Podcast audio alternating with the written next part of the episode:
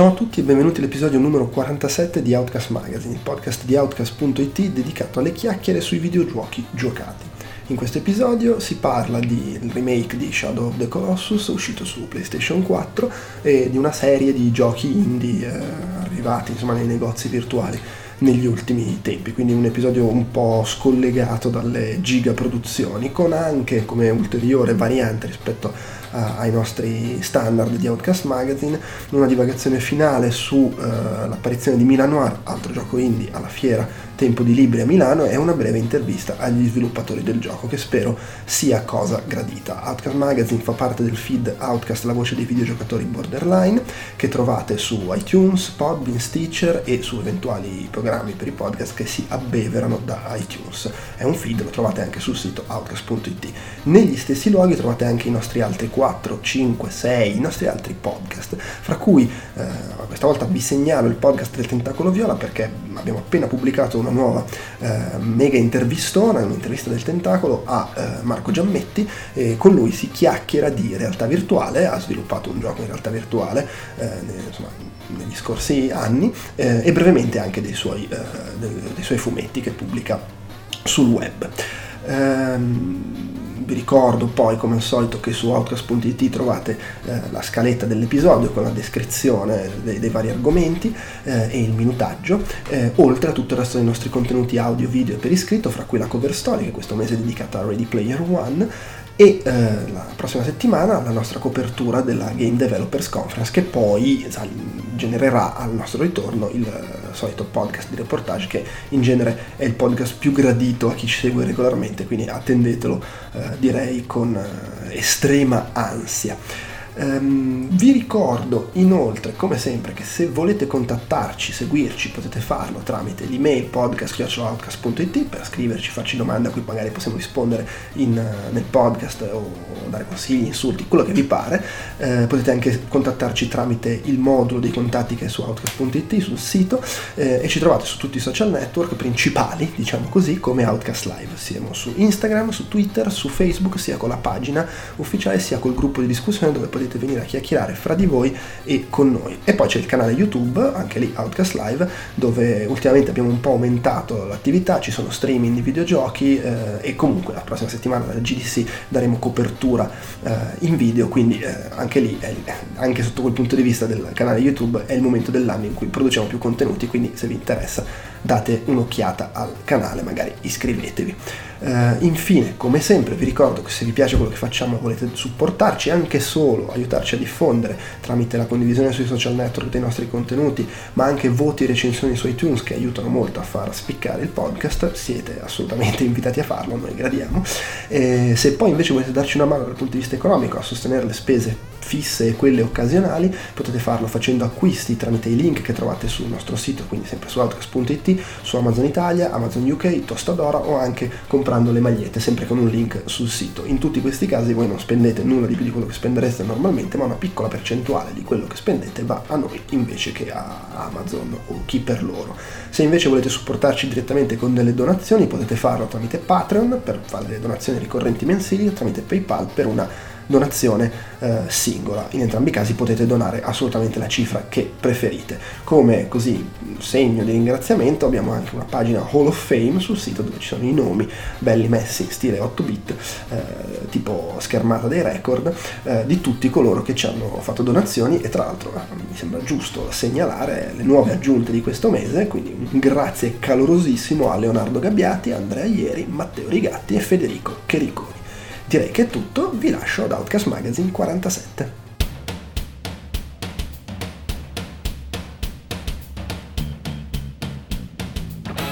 Willkommen to Outcast, il primo podcast italiano sui videogiochi che è all'angolo dei buffetti rosa. Benvenuti all'Outcast, ne? Wow!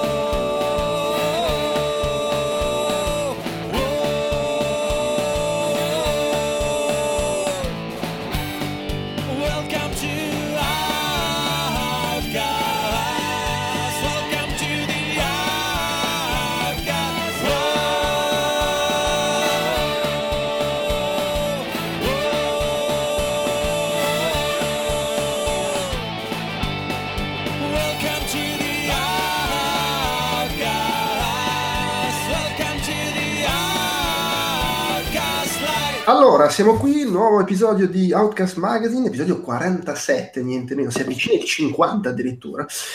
Eh, io sono Andrea Maderna, con me oggi ci sono Ugo Laviano. Oila! Giuseppe Colaneri. Ciao! E Andrea Peduzzi. Oi. E può essere che poi arrivi come una meteora, pocoto, per vomitare bile, lasciare una macchia e andarsene. Ma magari posso farlo anch'io, magari non bile, però Sì, l'influenza non, non, Esatto, tu lo fai perché non stai non bene. escludo nulla. Vai a- La differenza è che tu lo faresti perché non stai bene, lui lo fa proprio come condizione naturale del, del suo essere, ha le sue caratteristiche. Allora, siamo qui per chiacchierare un po' di giochi giocati, eh, con cose un po', vedo qui dalla scaletta, un po', non so come dire, un sacco di indice, un, ri- un remastered. ehm, Lo scorso episodio avevamo addirittura aspettato per mettere dentro la roba grossa, Monster Hunter, Dragon Ball. Questa volta invece, vabbè, ci abbiamo i giochini, che comunque alla fine. Dai, vabbè, è che io non ho rimesso Monster Hunter, ma so passare altre, eh, altre 100 ore di, di- di amore e mostri. No, è chiaro, sì, sì, per carità. Ci mancherebbe, no- non dubitavo che stessi ancora giocandoci, assolutamente. Eh, no, e invece eh, partiamo, partiamo dalla cosa che è la, la- la- produzione più grossa, direi, di tutte quelle che abbiamo in scaletta, pur essendo comunque un remake di un gioco di due generazioni fa, quindi insomma. Eh, ovvero la riedizione di Shadow of the Colossus per PlayStation 4, che al contrario di quella PlayStation 3 voi mi insegnate, non è semplicemente una conversione in altra risoluzione, ma hanno proprio rifatto la grafica. proprio un remake. sì. Ok. Eh, e ci avete giocato tu, Ugo e eh, Andrea. Quindi Sì, esatto. Yes. Andrea che tra l'altro ha scritto anche la recensione sul sito. Quindi, a maggior- quindi attacca tu, Ugo, che magari eh, c'hai cose Ah, nuove, diverse. Allora, io partivo con un minimo di, di- di- di scetticismo più, diciamo, non intellettuale per mia posizione, ma il concetto stesso di remake un po', un po' mi turba a livello concettuale. Cioè, uno, perché viene affidato ad altri e quindi sono altre persone che ci mettono le mani, e dall'altra c'è sempre quella eh, disconnessione tra contenuti, storia, gameplay, che ovviamente è rimasto quello, anche pensando alla remaster che invece già c'era stata su PS3 e a tutto il lavoro tecnico che c'è dietro per farne un, un remake. E lì avevo dei dubbi che per fortuna sono stati in gran parte, in gran parte eh, tranquillizzati da- dalla realizzazione. Eh, perché avevo i miei dubbi? Perché parte del fascino di Shadow of the Colossus era nel suo essere da una parte non spoglio di contenuti, però voleva essere questo, questa, questa cosa che all'epoca era molto rivoluzionaria, come lo era stato Inico, questo spogliare un gioco il più possibile di quello che è il contorno per arrivare a comunicare un qualcosa di, di diretto, cioè facendo un riassunto molto breve di Shadow of the Colossus si potrebbe dire che sono una serie di boss fight con della nav- una navigazione deserta tra l'uno e l'altro, ma la realtà dei fatti è un'altra. E che in questo, in questo suo viaggiare, in questo mondo spoglio, comunica tantissimo il gioco. E questo lo faceva anche perché era un po' spoglio, un po' onirico e anche per una questione di direzione fotografica che aveva l'originale, di sovraesposizione della luce, eh, di, di- di- di rendere spoglio il mondo proprio di cose che lo popolano, tant'è che poi gli ingredienti di gameplay anche di contorno, pochi che ci sono, erano, apparivano molto evidenti, cioè erano questi alberi da cui potevi prendere dei fruttini per aumentarti un po' la vita, o le lucertoline con la coda azzurra per aumentarti un po' di più la resistenza. Ma in realtà il lavoro che è stato fatto è stato molto intelligente, da una parte perché fotograficamente riprende molto eh, il gusto che aveva l'originale, e dall'altra proprio perché eh, si vede che è stato fatto da gente che eh, ha amato molto l'originale, quindi quel senso di solitudine che ti dà andare in questa landa proibita popolata da questi, da questi colossi che poi il protagonista si trova a distruggere perché vuole riportare in vita il classico patto scellerato con, con Dormin, con la divinità, cioè la- questa ricerca di, di immortalità o di ritorno alla vita, di fuggire alla morte, poi ha sempre un suo prezzo. Il gioco originale, così come questo remake, ha una forza estrema in questo, perché non, non, per quanto te lo dica in maniera più o meno esplicita all'inizio, e soprattutto come te lo carica a livello emotivo e di sensazione mentre, mentre giochi e quindi hai questa enorme solitudine e questo enorme tempo, comunque questo senso di percorrere perché non sei ta- tanto preso da quello che devi fare meccanicamente, ma hai proprio questo aspetto del viaggio che non deve essere intervallato ogni 5 metri da un qualcosina da fare, qualcosina che attiri l'attenzione, ma diventa molto un'esperienza introspettiva e quindi di, anche di ragionamento su quello che stai facendo. Partiamo dal presupposto che è un gioco che io ho adorato in una maniera viscerale come pochi giochi ho amato in vita mia e da cui poi tutte le aspettative per The Last Guardian negli anni successivi. Il lavoro che è stato fatto è stato estremamente saggio in questo. Ci sono, ti posso dire, due particolari che mi hanno infastidito del remake. Da una parte la faccia di lui che ha perso nel suo essere modellato in maniera più alta, secondo me a prescindere da come è stato modellato da, o dalla potenza, secondo me il design originale aveva una, uh, una forza espressiva nel suo essere estremamente determinato che qui si perde un po', non dico tanto in Uncanny Valley perché comunque lo stile è quello, ma lui ha un'espressione più vacua nei, nei pochi filmati che ci sono del gioco, ne, nelle poche scene animate, diciamo, narrative.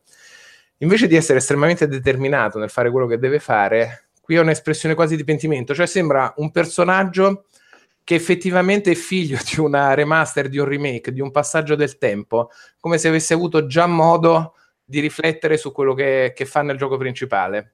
Secondo me questa è una cosa che si, si, riesce a capire se si è giocato il gioco originale, magari il buon Peduz mi può dire la sua al riguardo, ma secondo me il, l'estrema forza del personaggio iniziale è che non aveva dubbi in quello che faceva, era tristemente determinato e con una forza che qui sembra già mettere in dubbio alcune delle sue scelte. Magari è proprio una questione di rigging, di, di, di, come gli hanno messo la faccia nelle poche scene che ci sono, ma questo mi ha dato, mi ha dato un po' di fastidio esteticamente. Io che ero terrorizzato da tutto quello che avrebbero potuto fare e come avrebbero potuto rovinare questo gioco. Invece la cosa clamorosa che ha poi questo gioco è che nel 99% dei casi esattamente come te lo ricordavi, se non fosse come sempre in questa operazione, che non è per niente, che non era per niente come te lo ricordavi. E l'immagine che hai di Shadow of the Colossus, che qui viene riportata in maniera perfetta, cioè, ah, mica, era esattamente così, questa era l'atmosfera che cercavo, queste erano le luci che cercavo, questa è una cosa, era proprio così. Poi ti vedi un attimo come girava su PS2 e col cazzo che era così. È proprio c'è un abisso tecnico, un lavoro che è stato fatto sia di modellazione che di texturizzazione degli ambienti clamoroso per rirendere la stessa cosa pur non essendo la stessa cosa. C'è un aumento di dettaglio estremo che mi preoccupava, ci sono dei passaggi nella foresta che mi sembravano quasi tendere al fotorealismo. Invece quel senso onirico, quel senso di viaggio e quasi sogno, un po' chiaramente riferimenti a Piranesi o a De Chirico, della pittura, quel, quel, eh, sono, sono sempre presenti, che avevo paura si perdessero un po'. E invece la forza dell'originale, secondo me, è tale che la mano di vernice moderna fosse anche stata fatta con è stata fatta molto bene e quindi riesce a, a, a, portarla a compimento molto bene questa cosa. C'è un unico dettaglio che mi ha fatto girare molto il cazzo, ancora più della faccia di lui, è che in alcuni momenti ci sono degli alberi che hanno dei rami tagliati, ma tagliati tipo, sai, tipo potatura tipo Sega, ma sono, che ne so, cinque alberi in tutto il gioco. È una cazzata, è un dettaglio di contorno. Ma se io fossi stato il direttore artistico dell'originale, non gliel'avrei mai fatta passare. Perché stiamo parlando di uh, un luogo che è palesemente abbandonato e proibito da centinaia di anni. Quindi un conto è un ramo spezzato, un conto è un ramo tagliato. Cioè vedere il moncherino del ramo su cinque alberi a me mi ha fatto veramente girare le palle perché non ci può essere nessuno che ha fatto quell'operazione in questo mondo qua. È proprio una roba che tradisce, che tradisce il, il senso del racconto che ha questo gioco. Quindi è proprio una, una piccola disantezione del lato art, del dipartimento art di Blue Point che ha fatto questo gioco che, che, che proprio non ha no, ah, è tutto così perfetto tutto... anche perché poi in realtà a livello tecnico è clamoroso quello che hanno fatto nel gioco perché è di una bellezza devastante sembra veramente di giocare oggi quello che un, da una parte per meccaniche e per intenzioni così forti che non hanno perso vigore in questi 13 anni, e dall'altra proprio perché tecnicamente hanno fatto un gran lavoro, proprio se si vuole andare a fare seghini, base, tra shader, acqua, riflessi, luce, cioè tutto, tutto il photo mode che è molto apprezzabile, non solo è un photo mode che ti permette di fare degli scatti cambiando filtri, ma se proprio sei un bestemmiatore se proprio te lo vuoi giocare in un altro modo, puoi applicare i filtri che ha il photo mode direttamente nel gioco che, che gira. Io ovviamente non lo farei mai perché mi sembrerebbe un affronto alla direzione artistica, ma è molto figo che ci sia questa possibilità per chi invece se lo vuole giocare 18 volte. Uh, ci sono riproposte, per esempio, tutte le questioni del time attack, uh, delle cose che già c'erano in parte nell'originale, ancora più nella remaster. Qui sono state ancora portate avanti, presenti e portate avanti ancora di più con una serie di gallerie che puoi sbloccare, tutte quelle cose in là, e che io tendenzialmente tendo a non fare perché eh, secondo me la forza del gioco è proprio quella di eh, farti pian piano sentire via via più in colpa o comunque un percorso di, di sacrificio e di rinuncia del, dell'umanità tua per salvarne un'altra che io emotivamente lo, lo, trovo estremamente coinvolgente. Quando tutto diventa più gamey e quindi iniziano a partire, se vuoi, time attack con le cose, secondo me si va a sottrarre forza al gioco invece che aggiungerne. E quindi non, non ne ho mai sentito, non ho mai sentito l'interesse o la necessità di, di, di partecipare. Però per il resto è incredibile perché hanno persino messo, ho scoperto, dei piccoli segretini extra nuovi che erano una forza, cioè la mitologia immaginifica che aveva il gioco originale era così forte che per mesi poi la gente all'uscita dell'originale continuava a scalare o cercare di rompere luoghi inaccessibili per esplorare ancora di più questo mondo, alla ricerca di segreti mistici o di mitologie inesistenti che da una parte sono classiche cose di sviluppo, di questa cosa l'abbiamo messa ma poi l'abbiamo abbandonata, inaccessibile, però se rompi il gioco via glitch ci puoi arrivare. C'erano in, in intere pagine su internet molto belle dedicate a questi esploratori che eh, volevano avere di più da questo mondo, volevano esplorare di più da questo mondo e quindi a prescindere dall'arrampicata sul giardino dell'Eden presente dall'originale arrivavano a trovare geometrie abbandonate dagli sviluppatori, cose che aggiungevano un ulteriore livello, un ulteriore layer di stratificazione storica e mitologica di questo luogo. Qui hanno messo, si è scoperto, si è scoperto in questi giorni, delle, dei piccoli graffiti di caprette rupestri che non si sa ancora se porteranno a qualcosa. Però è un ottimo hint nel far capire come gli sviluppatori di questo remake abbiano intuito e abbiano voluto inserire, a prescindere che portino a qualcosa o meno, un, un nuovo livello di, di questo, no? di, di, di, leggenda urbana su quello che si può trovare o non si può trovare nascosto dentro Shadow of the Colossus.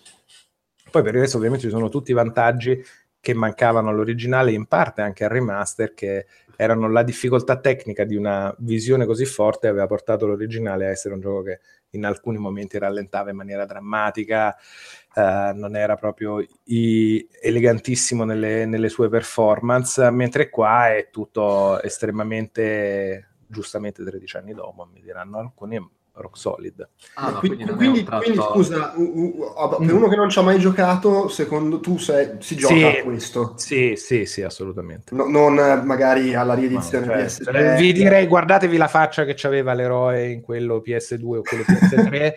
Eh, guardatevi, fissatevi quell'espressione come la sua espressione e per il resto, uh, a meno che non vogliate fare proprio un discorso storico e di archeologia, non, non vedo proprio una ragione. Ma sai, sai cosa? Chi, chi, se lo giocherebbe, chi oggi si gioca l'originale è uno che la questione neanche se la pone. Esattamente. È uno che vuole giocarsi gli originali. Uno che è curioso di sto gioco, ma non è il retro gamer accanito, fa, farebbe bene a giocarsi questo. Sì, secondo me è un gioco fortissimo proprio perché è riuscito.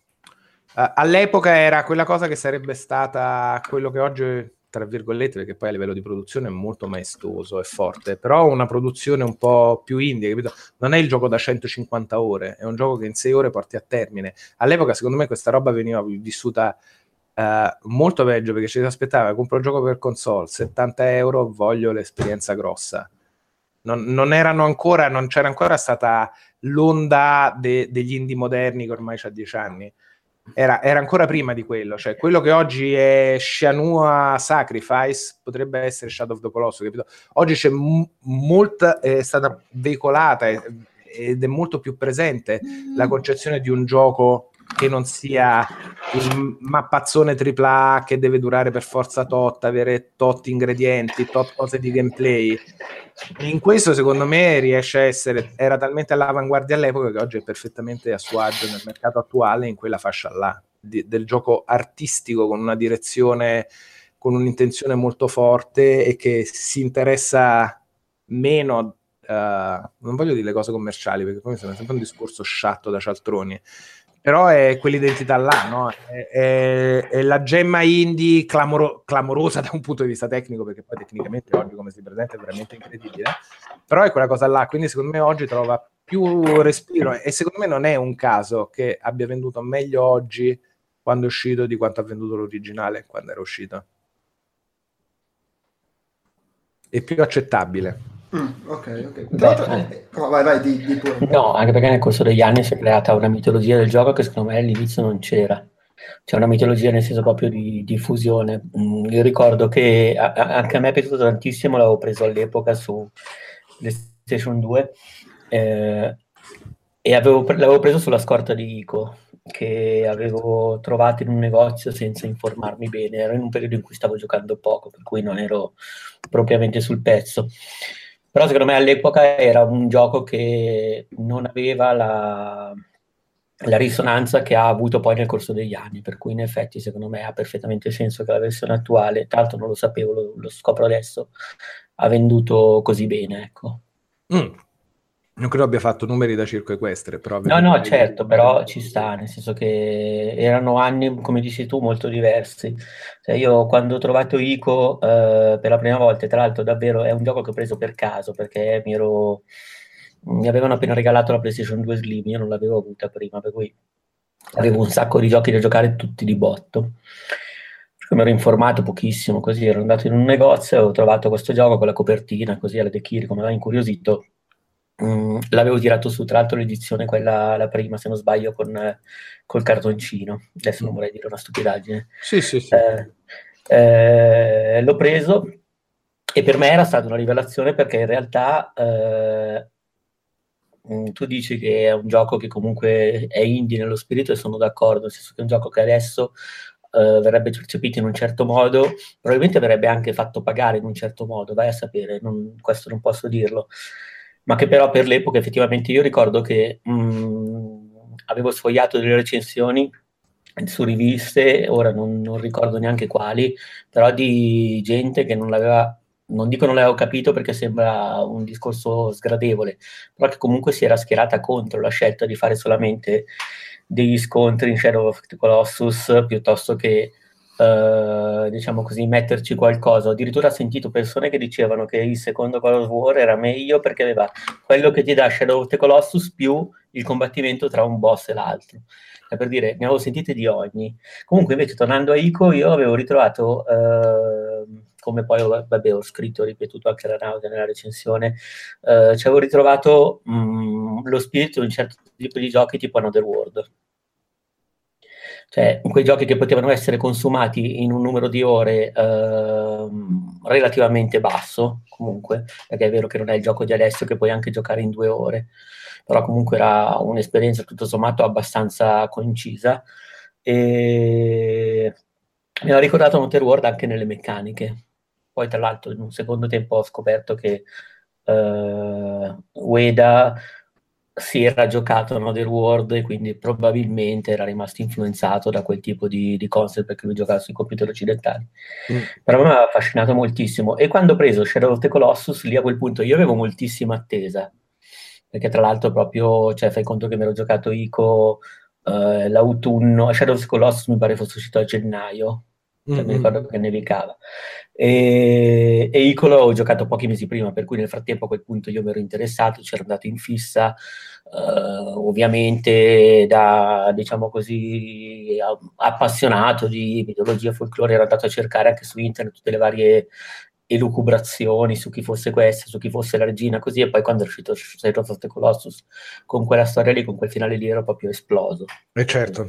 perché Per poi si spiega molto. ero- Sì, sì, sì, sì, no, senza poi fare spoiler Senza, perché sì, senza essere una forzatura, però ha dei rimandi, diciamo, volendo estetici o mitologici che possono essere colti o meno. E la cosa figa è che non è neanche importante che lo sia vero o meno, è semplicemente la, soggi- la suggestione che ti comunica che è molto forte.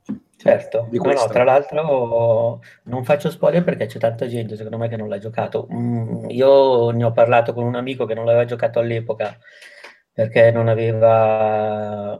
Ai tempi di PlayStation 2 giocava su PC, ai tempi di PlayStation 3 aveva Xbox, insomma, per una cosa e l'altra era un appassionato, ma comunque non si era mai mm, scontrato con questo gioco. Lui l'ha giocato adesso per la prima volta, è rimasto fulminato anche in un periodo di giochi indie e e quant'altro, comunque l'ha trovato eccezionale al di là del, della mitologia che si è creata sul gioco. Comunque no, io ero completamente impazzito. in realtà all'epoca. forse è anche più facile che, che- che piaccia oggi perché appunto siamo magari più abituati a giocare cose che hanno questo tipo di sensibilità grazie all'esplosione della scena indie. Allora magari più gente è abituata a robe che si staccano un po' dalla Sì, secondo me si sente, meno, si sente meno il contrasto che si sentiva all'epoca rispetto Esatto, a quelle che era. Devil May Cry, ripeto, Final Fantasy VII Il rovescio della medaglia è che se sei uno che era, come dire, sensibile, che sperava in cose del genere, all'epoca era la rivelazione, oggi magari è un altro di queste cose qua, eh, quindi fa meno, è meno Eh, impatto. Eh, però secondo me l'eccellenza del design, sia come game design che come design estetico, ma anche solo la colonna sonora che è di una bellezza che ho sentito per anni.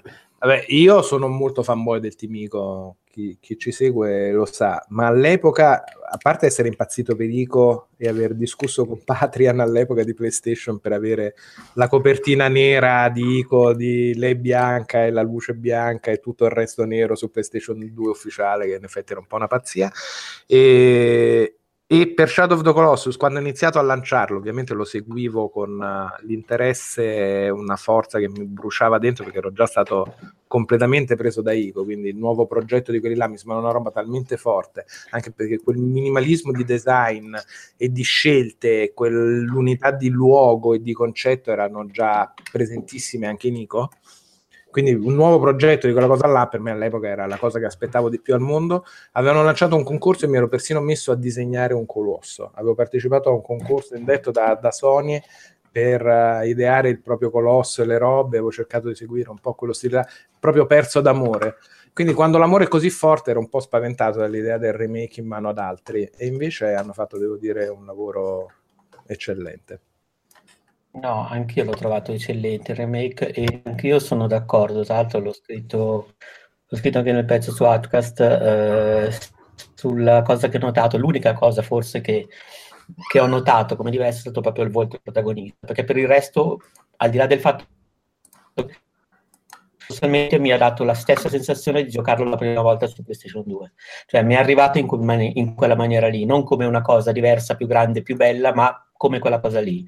Sì. Mm, Perché secondo me se fai un remake e riesci a costruire questo tipo di sensazione, secondo me hai fatto un buon lavoro, a prescindere.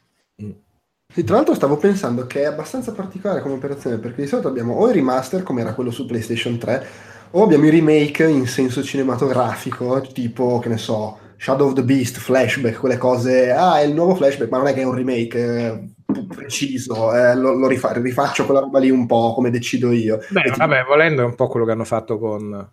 Beh, però questo mi sembra di cap- però questo eh, l'han- l'hanno rifatto a livello visivo, però come evoluzione, cioè il gioco è quello, no? La- sì, sì, la- beh, ma sì, penso sì. a Crash Bandicoot e Ratchet and Clank. No, chiaro, sì, eh, Eh, però tipo, di, sì, di- di solito quando- fino, fino adesso la maggior parte dei remake intesi Sì, proprio sì, come sì. lo rifaccio a capo era appunto La sì, tiri- tiriamo in alta gli asset e ciao. eh, sì, sì, eh, quelli sono le remaster, adesso no c'erano i remake, citavo Shadow of the Colossus Sì.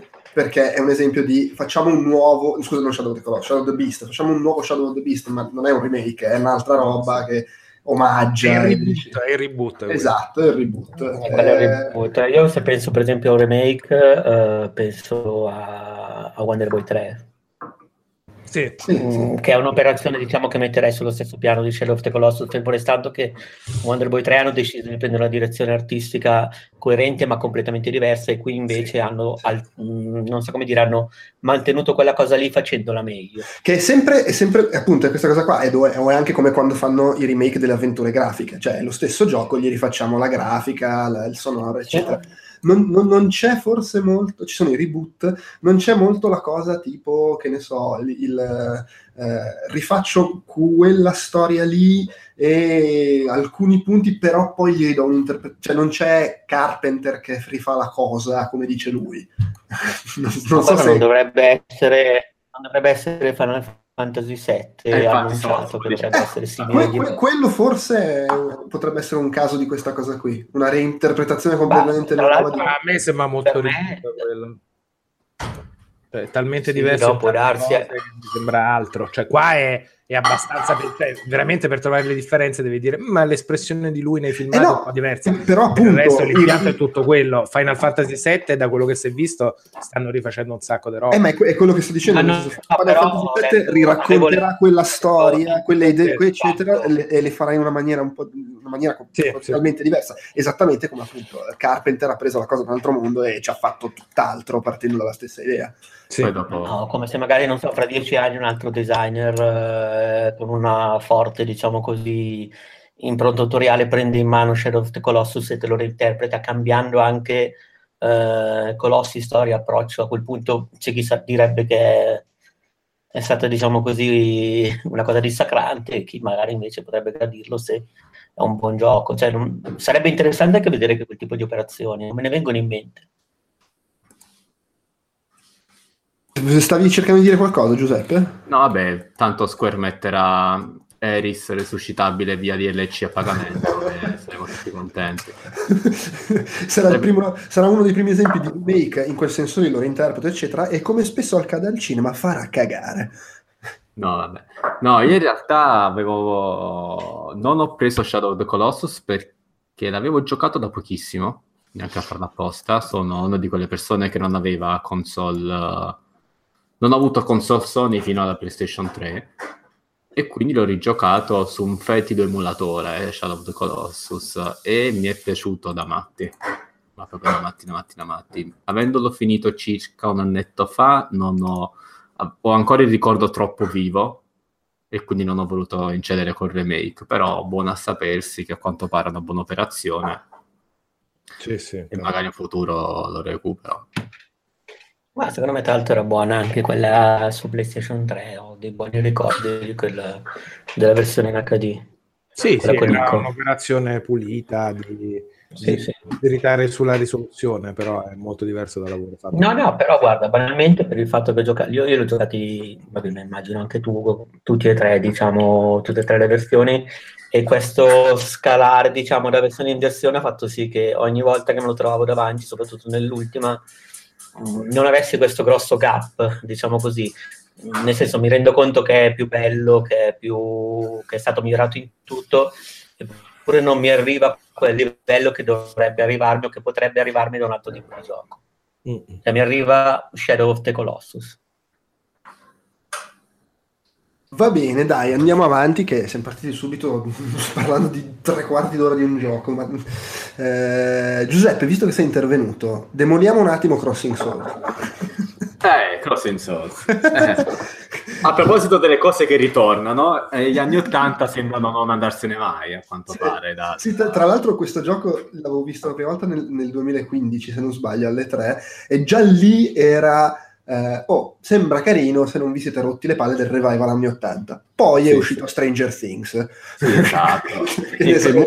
All'inizio proprio, ma proprio il primo capitolo sembra veramente Stranger cioè, ovvio, è Vabbè. stato annunciato prima, però sembra Beh, quella beh. roba lì. E beh, del resto è- si ispira a quelle cose lì, le, le avventure sì. di ragazzini, eh, i Goonies, Scuola di Mostri, E.T., sono quelle cose lì. Cioè, eh. poi, poi qui c'è l'ispirazione più specifica, sono i cartoni animati anni 80, quelli Sì. brutti americani. Sì, sì. che, i- i- che sono richiamati anche proprio con prepotenza all'interno di sequenze di appunto in cartone animato che sono sono talmente brutte da, da essere brutte, ecco, non, Sì, non sì, dirla in un altro modo. Eh, sì, eh, che uno dice, eh, ma hanno fatto apposta, eh, apprezzo lo sforzo, però il risultato è che sono brutte. Sì, sono veramente brutte. Eh, a, E- questa cosa, a questa cosa che si ispira ai cartoni animati americani brutti degli anni Ottanta, da cui prende l'estetica brutta e la narrazione a cazzo di cane brutta. Che, ok, apprezzo il tentativo, è sfiziosa come idea, però poi il risultato è che sto guardando è una roba che, che non si può guardare, non se- la storia è- è- non, non- non ha nessun senso. No, la storia veramente ha delle robe folli, i, i dialoghi con quei pochi NPC sono... boh. Cioè, mi hanno ricordato in maniera negativa uh, Mother 2. In Mother 2 i dialoghi erano volutamente surreali perché giocavano sempre sull'ironia con uh, i vari Dragon Quest e simili. Qua sono surreali senza volerlo essere, cioè sono una roba senza capo né coda. Però il problema di Crossing Souls è che se proprio vogliamo essere cattivi, non ci si riesce nemmeno a essere cattivi fino in fondo. È un gioco veramente, io almeno l'ho vissuto così, medio, piattissimo, senza emozioni né estremamente positive né negative. Te lo giochi, te lo vedi e fai, eh sì, eh sì. Sì, eh, sa- sa- sai cosa? Ha, ha dei momenti, cioè dicevamo della storia, la storia è veramente, cioè, soprattutto andando avanti diventa di una cretinaggine rara, ma ripeto, magari anche voluta, però vabbè, sti cazzi.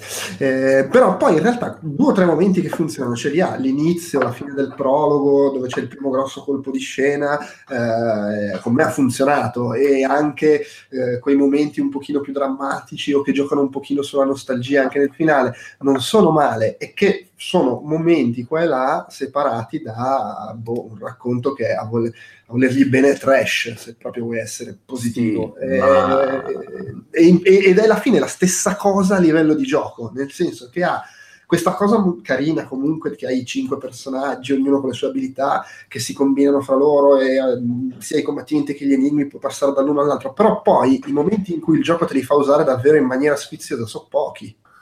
Sì, a me ha ricordato una versione un po' scemotta da quel punto di vista di idea di... Boh, magari mio- la mia infanzia da Nintendaro che mi colpisce, di Donkey Kong 64 con le diverse scimmiette che ognuna faceva una roba diversa. Cioè, quella, quella ro- esattamente quella roba lì e... e, mh, sì, anche lì appunto le vedi le prime volte gli enigmi e te li ripropone sempre fino alla fine, fino veramente f- fino alla fine, senza sorta di variazioni e cose. È proprio per questo che è sempre medio, non, non ci sono nessun acuto necessariamente in positivo né in negativo. Ci arrivi alla fine, c'è il momentino con la synthwave, c'è il mo- un momentino con i pixel, c'è la citazione un po' a cazzo del... Un momentino con la synth. Però dai, la- le musiche non, non eccedono troppo nello spingere su quello. cioè- Mm, ma, ma sarà che ne, ne sto ascoltando fin troppo di roba synthwave, mi è venuta la nausea anche di quello. Boh, No, no- è- è- è- cioè, adesso poi lo stiamo dipingendo come osceno perché secondo me c'è stata anche un, un po' di, di- di delusione. Però alla fine eh, è proprio questa cosa qua, cioè ha i suoi momenti che sono, che sono carini, che funzionano e, e che ti fanno dire ma perché non è tutto così il gioco? No, ma infatti il problema è quello che non è neanche così brutto da dire, oh vabbè, il gioco è merda totale, che schifo, evitatelo con la morte. È un gioco medio, cioè c'è di gran meglio in giro, c'è di gran peggio in giro, tutto qui. Non, non- non lo so, da persona che sa- si è innamorata follemente di, di Devolver Digital, l'ho visto un po' come il grosso primo fa- passo falso di Devolver. Ah, attenzione, accu- accuse pesanti. Eh sì, mi ci sono rimasto molto male da quel punto di vista. Io sono quel classico tipo che vede Devolver, premo, metti nel carrello e si acquista. Però ci sono rimasto un po' malino. A, a proposito di Devolver, io ho provato di recente, eh, avevo giocato a cazzo per ridere, e ho proprio il termine cazzo genital jousting. La modalità storia che hanno aggiunto alla campagna è clamorosamente bella. eh. Se per caso non l'avete giocata, provatela perché è raccontata tipo stile di un giorno del cazzo, cioè proprio il cazzo visto come impiegato, con tutte le amenità e la voce seria che racconta quello che succede un po' alla Stanley Parable. Sì, esatto, ma l'hanno descritto come Stanley Parable con dei peni, con dei sostanzialmente. peni, ma è clamorosamente ben scritto, eh. È veramente, se per caso ce l'avete e non l'avete aggiornato, aggiornatelo, provate la modalità single player, storia del cazzo, perché oltretutto con un punto di vista sociale e umano su, su- sulla vita dell'uomo moderno do- o del cazzo moderno, che è molto più profonda e spessa e lunga di quello che ci si potrebbe aspettare. Ec- Eccellente. Va bene. Quindi se volete giocare a Crossing Souls comprate Genital Jousting e giocate a quello. Eh, oppure se proprio volete la roba anni 80 Stranger Things eh, un po' azione avventura e vabbè giocatevi a Crossing Souls che vi devo dire Ma c'è Eh, il giochino sul cellulare di Stranger Things se volete gioco di no dai quello è peggio Non lo so, non l'ho installato perché... No, è pe- cioè non è brutto, pure quello non è brutto, ma è proprio una robetta. Ehm, piuttosto mi è parso di capire che Celeste sia bellissimo e bestemmiosissimo. Ho capito bene. Eh, a me Celeste piaciuto da, da morire. Se non ci fosse un altro gioco che neanche va a farlo apposta in lista e quindi non dirò, eh, sarebbe al momento il mio gioco del 2018. Con tutto il rispetto per Monster Hunter, ma quello è, è religione, cioè non lo metto nemmeno nel conto No, vabbè, ma poi Monster Hunter è eh, un po' la questione del gatto pardo. Sì, Cambia tutto per rimanere sempre uguale a se stesso, quindi è sempre lo stesso gioco alla fine. Eh, Celeste è mm, al di là dell'operazione sim- che mi è venuta subito a simpatia, sono un amante del picotto, che è questo sistema, mettiamolo un po' alla LSDJ, diciamo l'equivalente di LSDJ per i giochi e non solo per la musica. La sto buttando veramente in super semplicissima. È una sorta di uh, sistema per creare giochi 8 bit semplicissimi e uno dei giochi più famosi era questo Celeste, che era un platform con questa protagonista in grado di fare dei dash in aria che doveva superare tot numero di livelli. Questa versione, diciamo, a, a pagamento un po' riveduta e corretta, riprende l'idea di base ma la espande totalmente in tante altre dimensioni. Il gioco si potrebbe definire un misto tra un uh, Super Meat Boy per certi versi, un po' per il livello di difficoltà, un po' per il fatto che ad ogni game over ricominci dall'interno della stanza dove ti trovi, cioè ad ogni morte.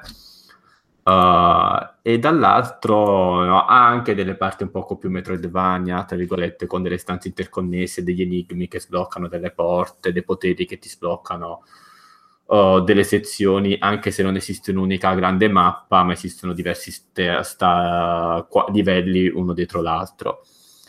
La cosa fantastica è che al di là di un level design pazzesco per quanto mi riguarda, cioè veramente fuori di melone, in senso positivo, c'è un capitolo nel gioco, il capitolo 6, dove senza spoilerare il gioco mostra una componente narrativa che fino ad lì non te l'aspettavi, molto spessa, con temi seri ma narrati senza il drammone, senza, ma con una leggerezza davvero stupefacente, e la dici, minchia cazzo, e poi dopo c'è un crescendo dove azione e questo tipo di narrazione si fondono magnificamente fino ai titoli di coda. A me è piaciuto da morire, l'ho giocato su Switch, che è sempre un fattore che ti dà un paio di punti in più a questo tipo di giochi. Sì, se non fosse che i Joy-Con, eh, secondo me, mostrano ancora una volta in, eh, in certe situazioni il loro non essere degli analogici Sì, degni Ho di per- Nintendo. Sì, diciamo che quando ho usato la- il monitor del PC come schermo TV ho usato il eh, controller Pro Eh, perché la andava un po' meglio. Sì, in effetti un po' nelle diagonali ho sofferto. Minchia, parte, visto però. che richiede, cioè, la cosa che io ho trovato meravigliosa, non l'ho ancora finito, credo di essere a livello che dici te al sesto, sono dopo la Sì, vetta, sesto. vento, tutte le lucine da accendere, loro che arrivano con la funivia là. Sì, credo- esattamente stesso. Ok, sono, sono abbastanza là, ho tirato Cristone, una- ci gioco da pochi giorni, quindi non sono molto avanti. La cosa che ho trovato clamorosa è che a livello di abilità del personaggio, quello che hai al primo livello è la stessa roba che hai finora per tutto il gioco. Quello che cambia è veramente il level design e gli ingredienti del level design. Per cui se tu hai semplicemente un uh, salto, posso rimanere attaccato alle pareti con celeste per un tot finché non le finisce diciamo, la stamina di rimanere attaccate, ma puoi fare i vari salti muro e il dash che è una spinta oltre il salto che puoi direzionare. Una...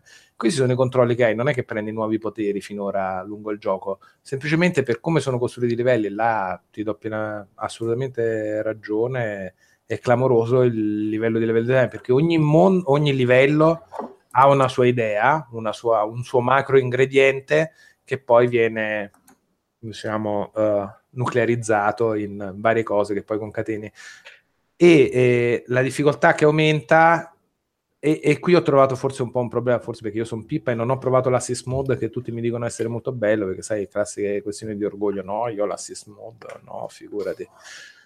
Però quello che ti chiede il gioco a un certo punto è di concatenare una serie di input uh, giusti in sequenze lunghe e la difficoltà deriva principalmente da quello, cioè devi arrivare, no, qua volevo fare quello orizzontale, porca puttana, mi è venuta la diagonale a fanculo. Poi è molto veloce, come esattamente come Super Meat Boy, ricominci molto veloce e quindi allo stesso modo se sei incazzato rifai una stronzata due passi prima di quella che avevi fatto dopo, semplicemente perché ti sta salendo la carugna. E andando avanti ti richiede molta calma e molto di ok, questo devo capire come fare, devo fare una serie di input e devono essere tutti dal primo all'ultimo giusti, se no ce l'ho in quel posto. Quindi diventa un po' punitivo, per non parlare poi delle fragoline che se te vuoi mettere a prenderle tutte. Ecco, no, io quelle le ho lasciate perdere perché a una certa era delirante. Ci sono anche i B-side, non so se vi ha affrontato. Sì, sì, sì, sì, sì, no. Ci sono delle stanze che entri, vedi che è solo fragolina bonus, capisci il level design e dice ok, stanza seconda... No, vabbè, ok. La certa non ce la posso fare. Comunque, me lo, veramente me lo sono stra stragoduto e me lo sono affrontato tutto di un fiato. Veramente. Non, non mi capitava da un po', devo dire la verità, questa roba che per dire avevo Monster Hunter pronto in saccoccia e ci sono state delle sere che ho detto avvio stasera ho un'ora di tempo Avvio Celeste. Mm. No, è molto bellino, molto ben fatto. Io me lo sto giocando in metropolitana principalmente, dai, sì, per sì. lavoro e, e, quindi con, con, estremi problemi sul contenimento a livello sociale del, sì. delle espressioni del proprio odio e del proprio dialogo verso il divino, ma molto bello. E anche il gusto della palette, delle robe è fatto molto bene, mi piacciono anche gli artworkini e come dicevi tu narrativamente, poi quelle cose di tra virgolette, serietà narrativa, secondo me si, si intravedono già, già abbastanza dall'inizio, le ansie di lei, le cose il bellissimo livello dell'albergo col, sì, col, con, con, il signor Oscino, molto bellino, sì, sì. Cioè, mi sta piacendo molto, lo devo ancora finire, non so se ce la farò a finirlo, ma finché sto giocando mi sta piacendo molto. Bene, eh, proseguiamo col momento... Atten- attenzione, attenzione, è subentrato Pocoto. Ciao. Con la voce bassissima. Voce bassissima? sì. Serio? Mannaggia. Stai salendo, sei salito. Sei sei salito. Ecco, mi, sen- mi, sentite meglio? Mi sentite meglio? Ah, sì, adesso sei full cannone. Benissimo, molto benissimo. Ok, questo è poi soprattutto è il primo test di registrazione con la nuova scheda madre, cioè dopo lunghe vicissitudini, dopo mesi e mesi siamo tornati. Quindi Asus e non mi paga per dire questa cosa, sottolineo, che Asus non mi paga. Anzi, tu hai pagato Asus? Io ho pagato Asus, assolutamente. Anzi, avevo prima pagato ASRock, ma ASRock si è rivelato una gran merda e allora ho dovuto pagare Asus. Però, quindi, eh, come dicono gli inglesi, buy cheap, buy twice, ricordatevelo sempre. E poi buy cheap un paio di coglioni, eh, perché era un ASRock da 130 euro sull'unghia, cioè quindi alta cagatura. Ma lasciamo stare. Comunque sì, funziona, viva. Bene, bene. Viva, viva Ryzen. Già che sei arrivato, che tra l'altro mancavi da un po', eh, sì? ti vedo carico e so che stai, ah. gio- stai giocando a questo Stere 10 Binary Stars, che sì. non, ho, non, ho, la minima idea di cosa sia.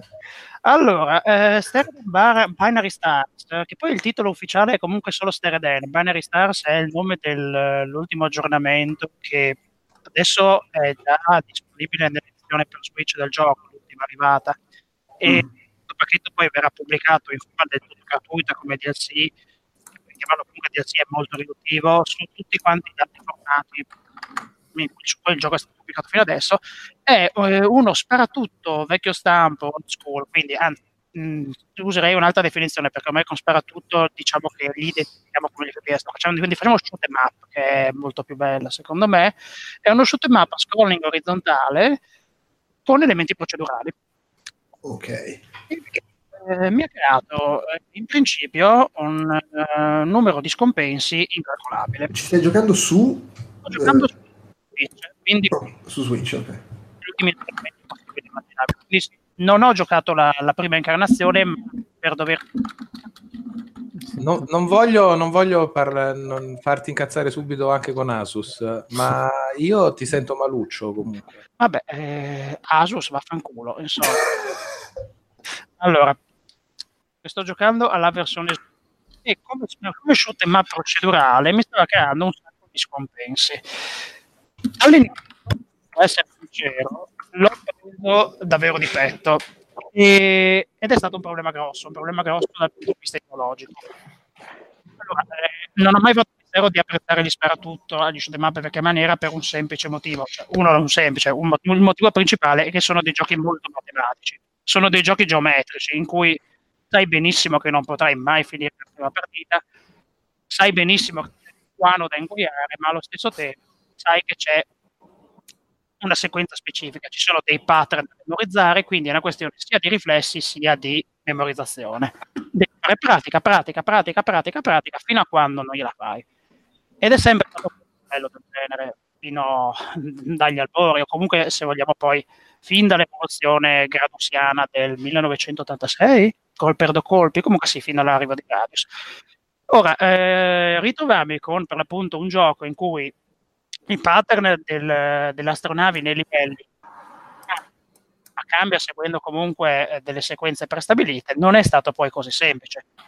All'inizio ero molto frustrato, devo essere sincero, ma poi pian pianino, a furia di dai, a furia di insistere, a furia di stringere i denti e ripartirci, mi rendo conto che in effetti eh, valutare Stereden dal punto di vista, cioè con, con, con un profilo reazionario ideologico è una valutazione molto stupida nell'insieme, perché è un gioco che ha solidissimi argomenti ed è progettato in realtà con, eh, con cura. Ora parliamo di un gioco che è stato sviluppato da 5 persone, eh, è un numero assolutamente esiguo. Eh, artisticamente lo trovo molto bello, cioè a me piace un sacco con l'utilizzo del pixel eh, di quella maniera ha un'ottima caratterizzazione per quanto mi riguarda e soprattutto, vabbè, una colonna sonora metal che magari a qualcuno dirà, boh, non è Lords of Thunder, che è sempre stato considerato il paradigma degli sparatutto per la colonna sonora metallara, ma questo ha dei brani, Sterling ha dei brani che secondo me si sposano perfettamente con l'azione e rendono assolutamente giustizia al gioco. Oltretutto, tutto questo discorso ideologico che ho fatto, in realtà Steriden è molto fedele alla tradizione, alla linea durante i boss, perché nei boss è memorizzazione pura dei pattern, lì non c'è nulla di lasciato al caso.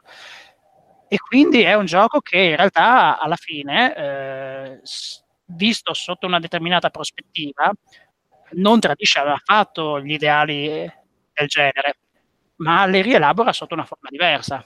Quindi questo è secondo me il suo bello e la sua grandezza. È un gioco che però immagino possa non piacere. Ora, non sto qui a dirvi, devo essere sincero, le mie parole vanno prese e valutate con eh, la giusta ottica. Non sto di certo affermando che Steredin è il nuovo Gradius 5 o il nuovo Thunder Force o il nuovo Darius o inserite voi il titolo dello shoot em up che vi è più caro.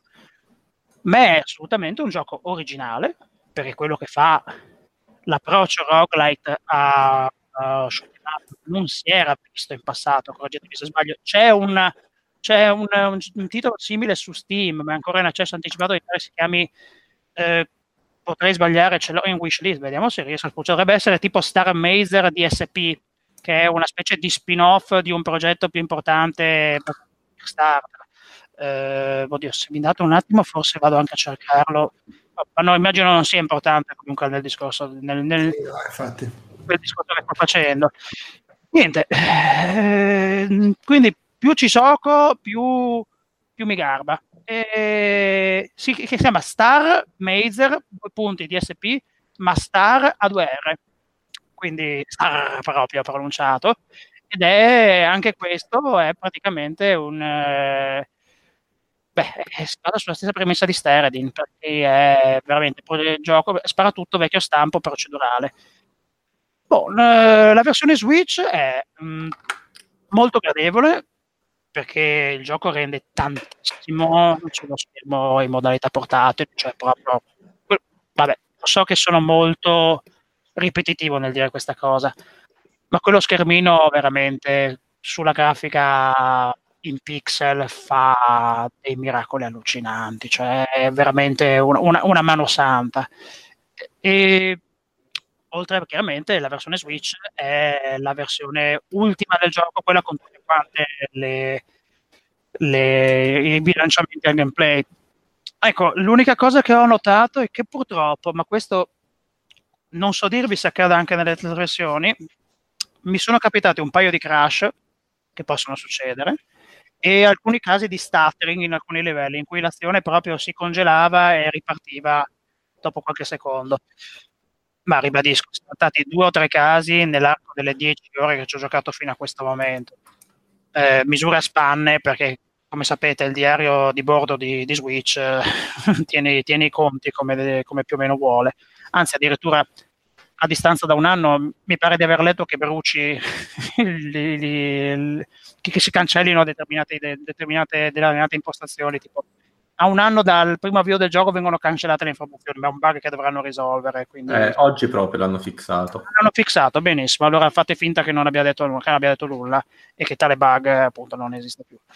Eh, quindi, cosa posso dirvi? Io posso dirvi che nel caso in cui abbiate comprato il gioco sulle altre piattaforme, perché su PC esiste da un pezzo, e vi siate scornati con la sua difficoltà e l'abbiate, abband- l'abbiate abbandonato per uh, n motivi, sappiate che l'aggiornamento che arriverà su tutte le altre piattaforme gratuitamente migliora tantissimo l'accessibilità perché al posto di esserci una sola navicella ce ne sono diverse con uh, molteplici parametri e la seconda che viene sbloccata per sbloccarla la condizione è superare il boss del terzo livello sono per preciso eh, rende il tutto molto più agevole. Quindi per me sì, per me in questo momento è assolutamente promosso e mh, vi dico che le impressioni, cioè il fatto di averlo preso di petto, evidentemente era necessario che io mi scornassi. Ne sono assolutamente soddisfatto. Benissimo. Ok, va bene. Eh, Ugo, invece, dici come sto Gorogo, di cui sento parlare benissimo da ogni direzione, da, da quando è uscito. È veramente molto bello è molto difficile da, da, descrivere a parole, nonostante ciò eh, ci proverò.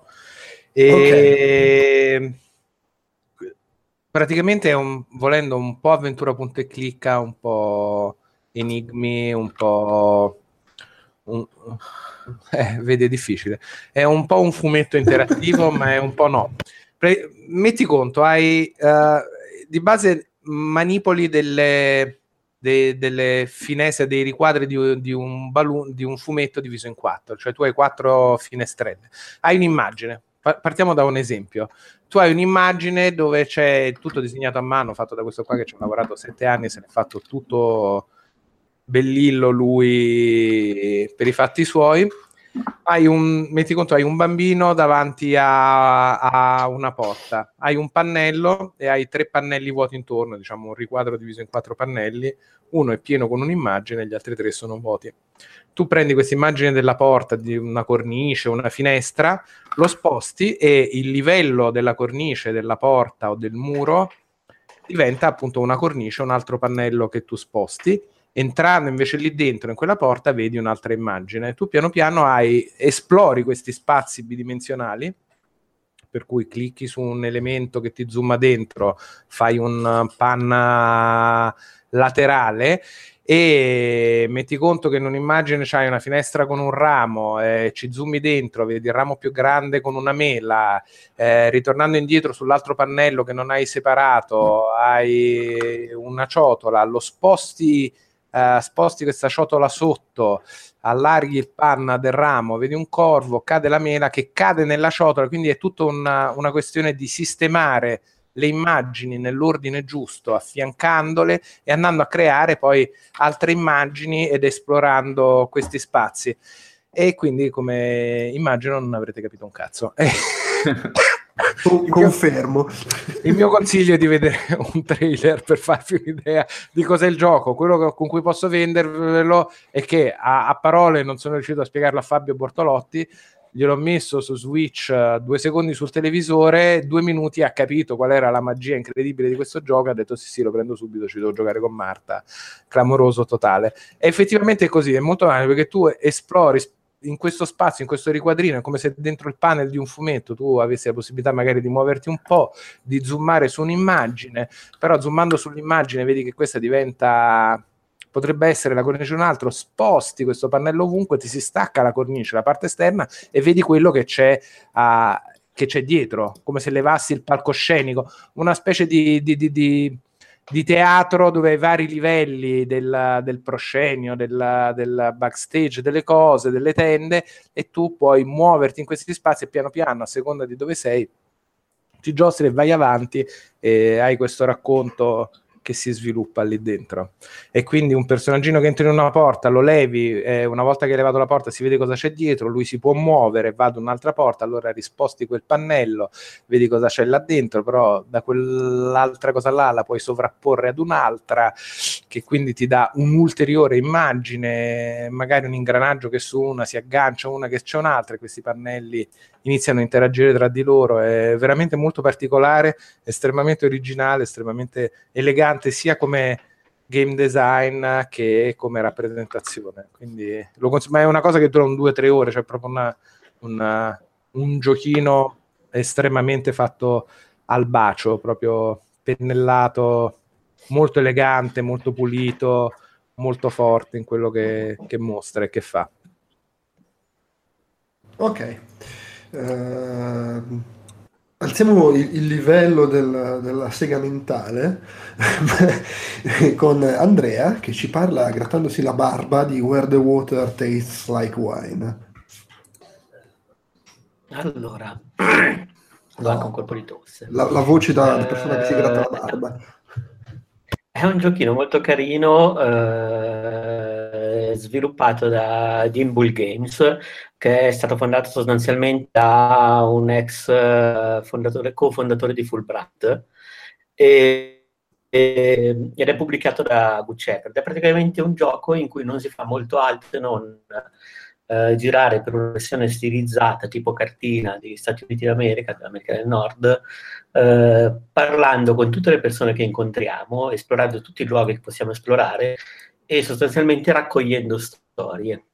Ed è molto alto, nel senso eh, è abitato ai tempi della Grande Depressione, il gioco inizia con eh, come se fosse una specie di fiaba, praticamente con una partita poker truccata uomo lupo, questa è proprio l'introduzione, e eh, noi perdiamo, proprio perché l'uomo lupo, diciamo così, lascia intendere di avere poteri che gli permettono di barare con la magia, perdiamo e in pratica stipuliamo un debito con l'uomo lupo. Il nostro debito però non lo possiamo pagare in soldi, ma lo possiamo pagare solo in storie. In pratica lui ci incarica di girare per diciamo, Stati Uniti come se fossimo degli obo tipo Woody Guthrie o comunque dei vagabondi cantastorie con magari anche la chitarra in effetti tutta la musica di sottofondo è folk, blues, eh, qualcosa di jazz, comunque diciamo è ben quel tipo di, di contesto e, noi dobbiamo niente, cercare storie per eh, teoricamente pagare questa persona che ci ha scagliato questa,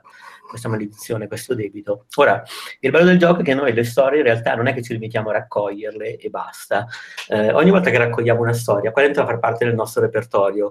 Se, per esempio, diciamo così, eh, andando in un altro stato, eh, troviamo una variante di quella storia, noi possiamo decidere se uh, intervenire su quella variante, cioè praticamente raccontare alla persona che ci racconta la variante, la nostra variante, creare una terza variante della storia, quindi farla evolvere, che è un po' il meccanismo che, uh, diciamo così, permette ai racconti, mh, mm, permetteva ai racconti orali, permette, diciamo così, alla narrazione di, di girare il mondo, cioè sostanzialmente il motivo per cui lo racconto può magari di schema, ma con delle variazioni nei nomi, nei ruoli dei personaggi, eh, dall'altra parte del mondo, in Africa, in Egitto, cioè sostanzialmente all'inizio i racconti erano legati alle migrazioni dei popoli, poi seguito ai mezzi di comunicazione e adesso ci troviamo con quella che è tutta la nostra cultura popolare. Questo gioco simula quel processo lì, però lo fa negli Stati Uniti d'America. È una, una buona idea perché sostanzialmente sono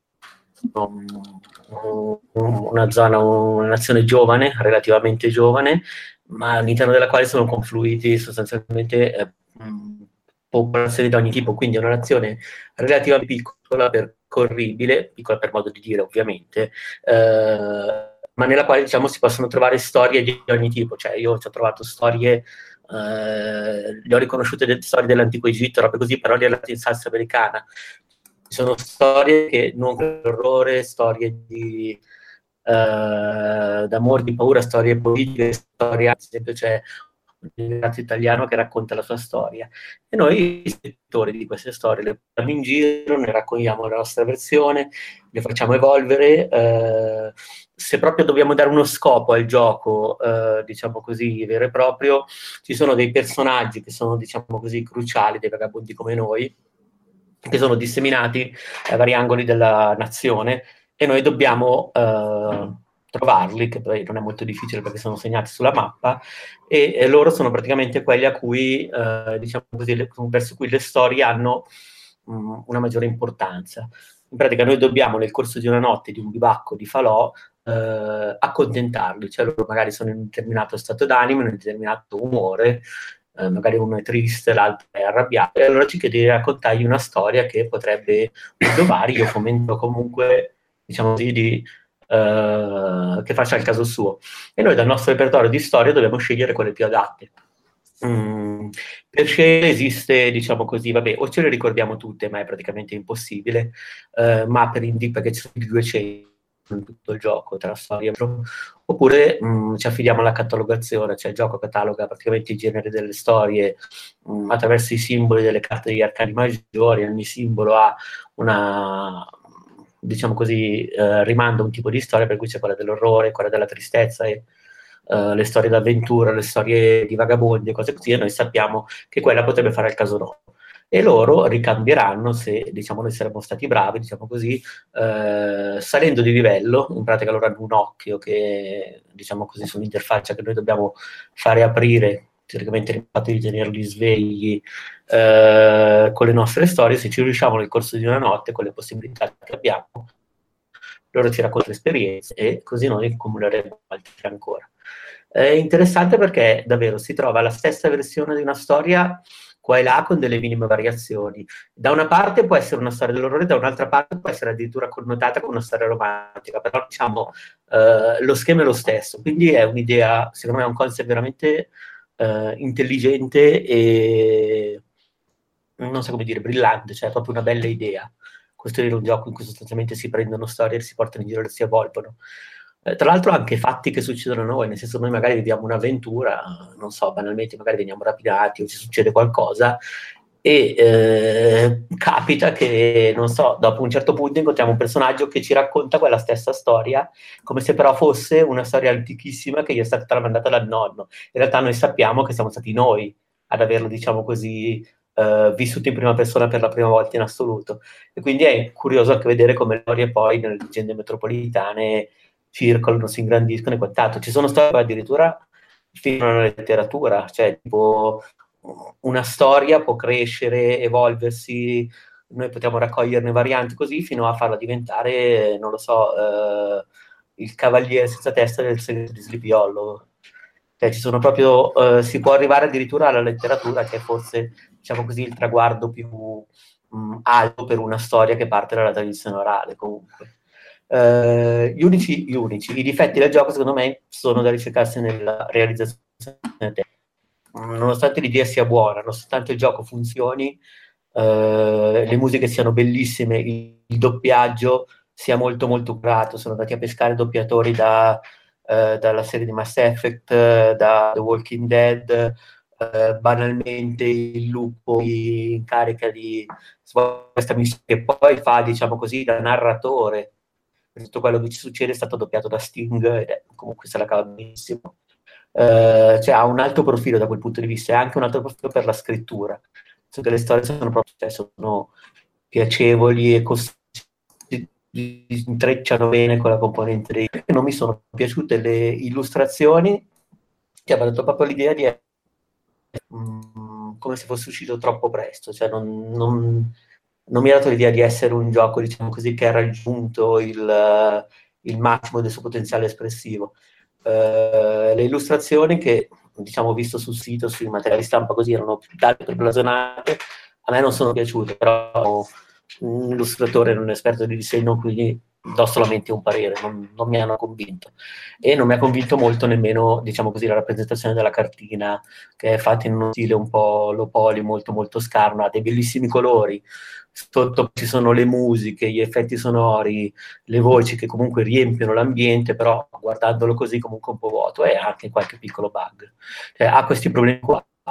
È un gioco indie che secondo me per assurdo sarebbe stato meglio in un'edizione, diciamo così, in una ipotetica versione un po' più grossa.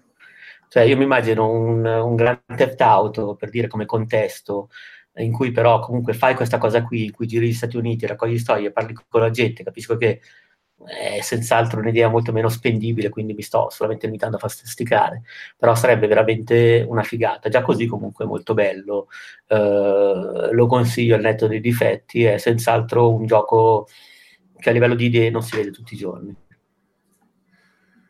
Ok, ok, va bene, sì, in effetti è affascinante comunque come, come idee. Um, Giuseppe, dimmi. Tu eh, ti sei toccato tutto giocando a Into the Breach, giusto? Ah, che bel gioco. che è il nuovo gioco di quelli di FTL.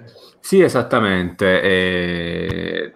De... A differenza di FTL si può dire che vabbè, per chi non conoscesse FTL, era una sorta di roguelite spaziale dove si comandava l'equipaggio di un'astronave alla deriva nello spazio, si viaggiava, si fronteggiavano varie minacce, si fronteggiava il game over quasi sempre, ma è un po' insito nel genere.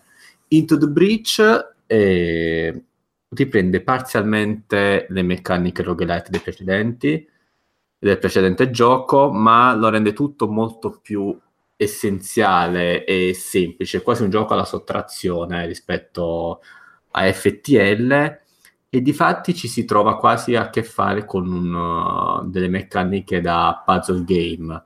Uh, in una griglia divisa in diverse celle quadrate generata semi casualmente, esistono dei template con delle varianti diciamo procedurali al loro interno si comandano uh, tre mech ognuno dei quali ha una propria caratteristica in termini di movimento, punti vita e azioni, quasi come se fosse un uh, XCOM, mettiamola così, un tattico a turni. E lo scopo è fronteggiare una minaccia aliena. In che modo? Uh, anzitutto difendendo i palazzi con i civili.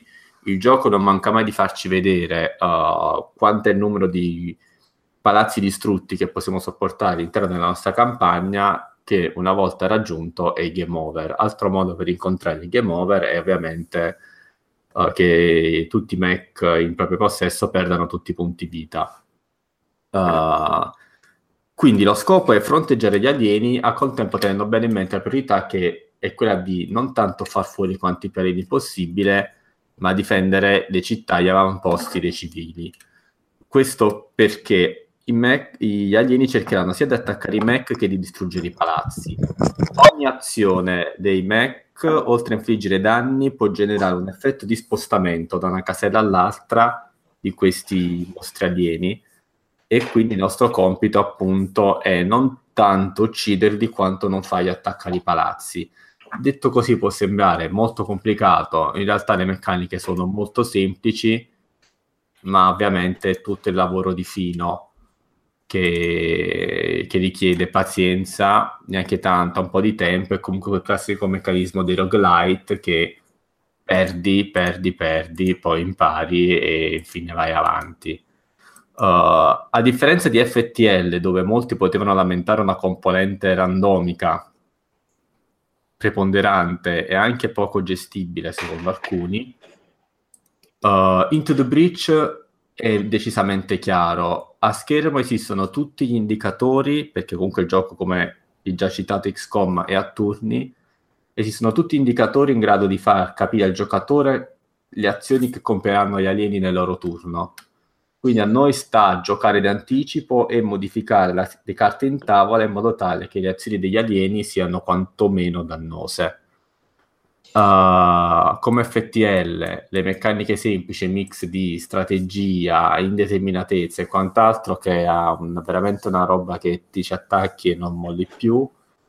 È uno di quei giochi che se esce su un tablet uh, diventa la fine per tutti eh, a me sta piacendo tantissimo. Poi ovviamente, proprio come in, FT, in FTL, uh, si possono sbloccare diverse unità, diverse cose, in modo da renderlo tutto sempre più vario e divertente e quindi ogni partita è sempre la stessa, ma con tempo è sempre nuova. Questo meccanismo molto molto appagante provatelo perché vedete un video anche in questo caso per capire come in realtà meccaniche così semplici sono un poco più difficili da mettere su, su foglio o a parole, ma merita davvero tanto. Ricordiamo che su, nella, nella, sua recensione eh, Fabio Mortrotti l'ha definito lo strategico dell'anno, che poi vabbè, bisogna vedere quali sono gli altri strategici dell'anno, però insomma. Ci può stare perché è un giocone, però appunto le, quando ci giochi per certi versi si tipo quasi ricordare Trees come, come tipo di meccaniche come puzzle game, mettiamola così, sto un po' estremizzando, però non è un XCOM o un Final Fantasy Tactics, è veramente un puzzle game con meccaniche da, da tattico a turni.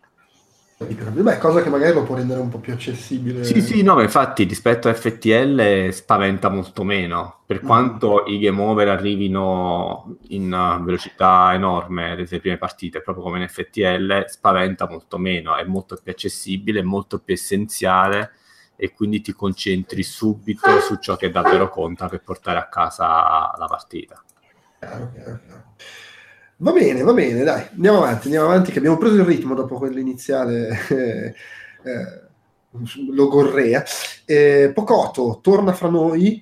Eh, sì, eccoci, rieccomi, rieccomi. E, e, tra l'altro tu vai incalando, sei partito comunque abbastanza carico, insomma, come parere su Stereden, pur con qualche perplessità. Mi pare di capire che Dandara ti abbia lasciato un po' più perplesso. Sì, eh, per certi versi anche mi spiace, perché sui Metroidvania sono sempre ben predisposto e desideroso di valutarli nella giusta ottica. Mm, non che l'abbia valutato con uh, le pretese più alte, però chiaramente a ogni, ogni Metroidvania che esce do sempre il beneficio del dubbio. Ecco, mh, mm, Dandara è un gioco strano perché nelle, nelle prime battute, nonostante le ruggini e il livello di difficoltà livellato verso l'alto, che secondo me non è sempre un difetto, eh, scorre via abbastanza tranquillo. Eh, poi però ci si rende conto di quanto la difficoltà non sia intrinseca nel gioco in sé, ma sia legata semplicemente alle defiance di un sistema di controllo che a bassi regimi eh, è puntuale, preciso, e quando invece richiede azioni specifiche da eseguirsi in un lasso di tempo molto ristretto, mostra tutte quante le sue carenze e tutte quante le sue problematiche.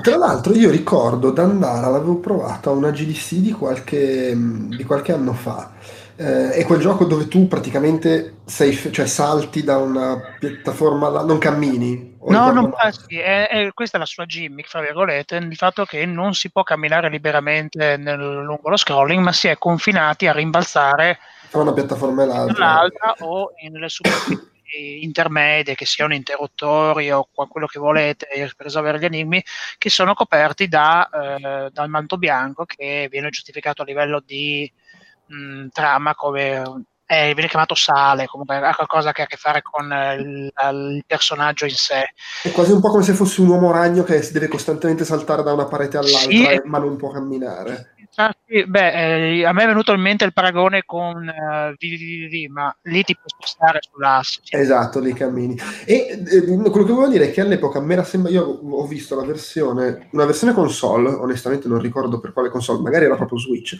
e la versione per tablet, e mi era sembrato che si giocasse meglio col touchscreen, proprio perché lo lanciavi da un punto all'altro col dito. Io ho avuto modo di giocarlo più con eh, l'ho giocato in modalità docked per, la, per gran parte eh, con il Classic Controller Pro uh-huh.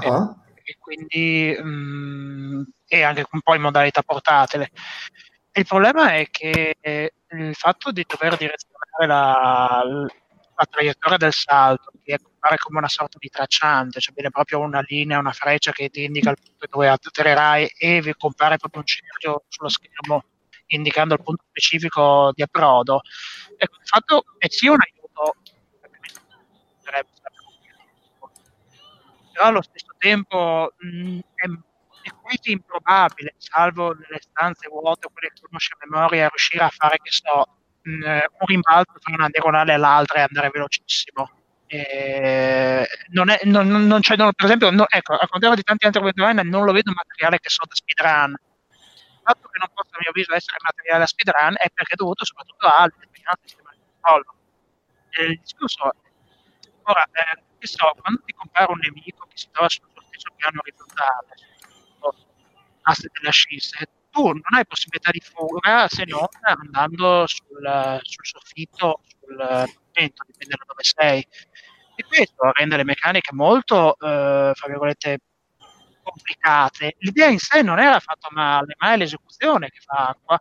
Eh, oltre al fatto che so, immaginatevi un Metroidvania dove la protagonista non può sparare se non caricando un beam di volta in volta, un caricamento che avviene nell'arco di un secondo e mezzo. Questo ancora, rende ancora più faticosa l'azione. Cioè, l'idea in sé, ribadisco, era, era molto carina, era, perché poi mh, la prospettiva non è che è sempre la stessa. Ci sono stanze, per esempio, in cui il gioco arbitrariamente fa ruotare la telecamera e cambia completamente il punto di vista. E l'esplorazione ogni tanto, quando il sistema di controllo funziona, è molto piacevole, perché ribadisco, a livello di meccaniche di Metroidvania, è un gioco curato, ha delle ambientazioni coerenti, una mappa che è ben strutturata, con punti nel fare e poi i colleghi dopo garanzie, insomma, tutto il canivaccio del genere, tanto per capirci. Però poi, verso la fine, ma anche dalla, ecco, verso la fine, anzi sarò più preciso, dalla seconda metà dell'avventura in poi, gioco diventa veramente un macigno. Eh, diventa un macigno perché, per esempio, non ha alcun bonus per curarsi. Cioè, Metroid qualsiasi altro Metroidvania, uccido i mostri e recupero qualcosa. Qui no, l'unico modo per recuperare energia è utilizzare dei globi che si trovano, eh, che si hanno a disposizione, che si ricaricano eh, soltanto andando nel più vicino punto di salvataggio. Alla Dark Souls, per intenderci. Sono, sono dei globi, fanno lo stesso effetto delle fiaschette. E questo vale sia per le armi principali, vale sia per l'energia, sia per il mana, che viene utilizzata per le armi secondarie che fanno quindi le veci dei missili di Super Metroid. Immaginatevi il problema che so di aver fatto una lunga traversata, trovarsi di fronte a una parete che può essere annullata soltanto con un determinato sparo secondario, non avere energia, non avere possibilità di recuperarla in altro modo e quindi di dover fare la spola fino al punto di salvataggio. Cioè, al giorno d'oggi sono lunghati differenti, ci sembrano strutture di gameplay abbastanza pesanti. Oltretutto, anche il fatto che per fare il level up, per migliorare le caratteristiche del personaggio, si passa sempre per uh, il save point. Anche qui collegamento secondo me sempre a Dark Souls. C'è il fatto che se per esempio uh, Dandara viene sconfitta ne, res- ne resta una traccia, un fantasma, con i punti esperienza accumulati se direi che il fantasma può recuperare dall'anima tutto quanto il bottino che era perso, ribadisco, anche questa mi sembra Dark Soulsiana come cosa, come poche. Sono meccaniche che potevano avere il loro problema se inserite in un gioco meno punitivo. E spiace perché quando funziona è un gioco che regala sensazioni. Per esempio, i boss, che purtroppo sono pochissimi, hanno un design molto bello. E il resto è la direzione artistica non era fatto male, la colonna sonora mi è molto piaciuta, anche l'ambientazione in sé colpisce nel segno, purtroppo secondo me è un gioco che sbaglia nei fondamentali. E il problema qual è? Oltre al fatto che Dandara ha queste, questi, questi difetti, è il fatto che rischia di ritrovarsi schiacciato da pesi massimi che nello specifico sono presenti sulle altre piattaforme o potrebbero o arriveranno su Switch non so quanto, non nell'asso di tantissimo tempo. Ne prendo uno, un gioco che ho dovuto interrompere e che ho giocato nei ritagli di tempo in questo periodo, che è Hollow Knight. Eh, Hollow Knight è un Metroidvania applaudici in aperta, cioè è proprio una roba fuori parametro, la cosa che in versione Switch è da comprare stante, ammesso non concesso che il porting non abbia problemi. Nel confronto con Hollow Knight, Mindara ne esce con le ossa rotte. Questo secondo me è un grosso problema. Mm, chi, chi ama il genere dovrebbe farsi le, le valutazioni di un certo tipo prima di, di, di pagare il biglietto d'ingresso, considerando che alternative ne stanno arrivando. Ci sono già gli utenti PC beh, hanno, hanno, tranquillamente di cosa scegliere di, di, genere Metroidvania, quindi mi spiace. Diano pure la precedenza ad altro piuttosto che darla ad andare non mi sembra di essere molto severo, ma purtroppo è quello che penso, cioè, purtroppo è quello che penso e trovo corretto dirlo da parte mia così.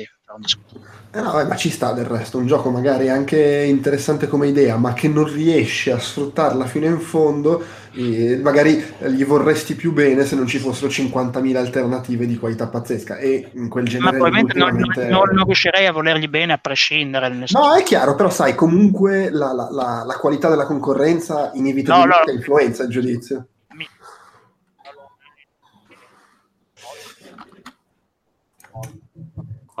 Sta lasciando un po' di stucco per quanto è bello. Va bene, va bene, dai. Eh, invece tu, Giuseppe, co- co- mi sembravi contento quando ti è arrivato da recensire Pit People. Sei ancora contento? O... Sì, sono ancora contento. Va, va preso per ovviamente quello che è. Cioè, uh, è un, uh, anche in questo caso torniamo al tema dei tattici a turni, uh, all'acqua di rose ovviamente, non ci si può aspettare il rigore di un Fire Emblem, né dal punto di vista proprio della difficoltà ovviamente, ma anche dal punto di vista delle meccaniche. Ma tra l'altro già questo è interessante perché uno magari si aspetta un gioco d'azione visti quali sono gli sviluppatori. Sì, esattamente, gli sviluppatori sono gli stessi di Castle Crasher e ormai c'è anche un 10 anni, quindi manco, manco poco. Avevano fatto Alien Hominid prima, o ricordo male? Mi pare di sì, sai?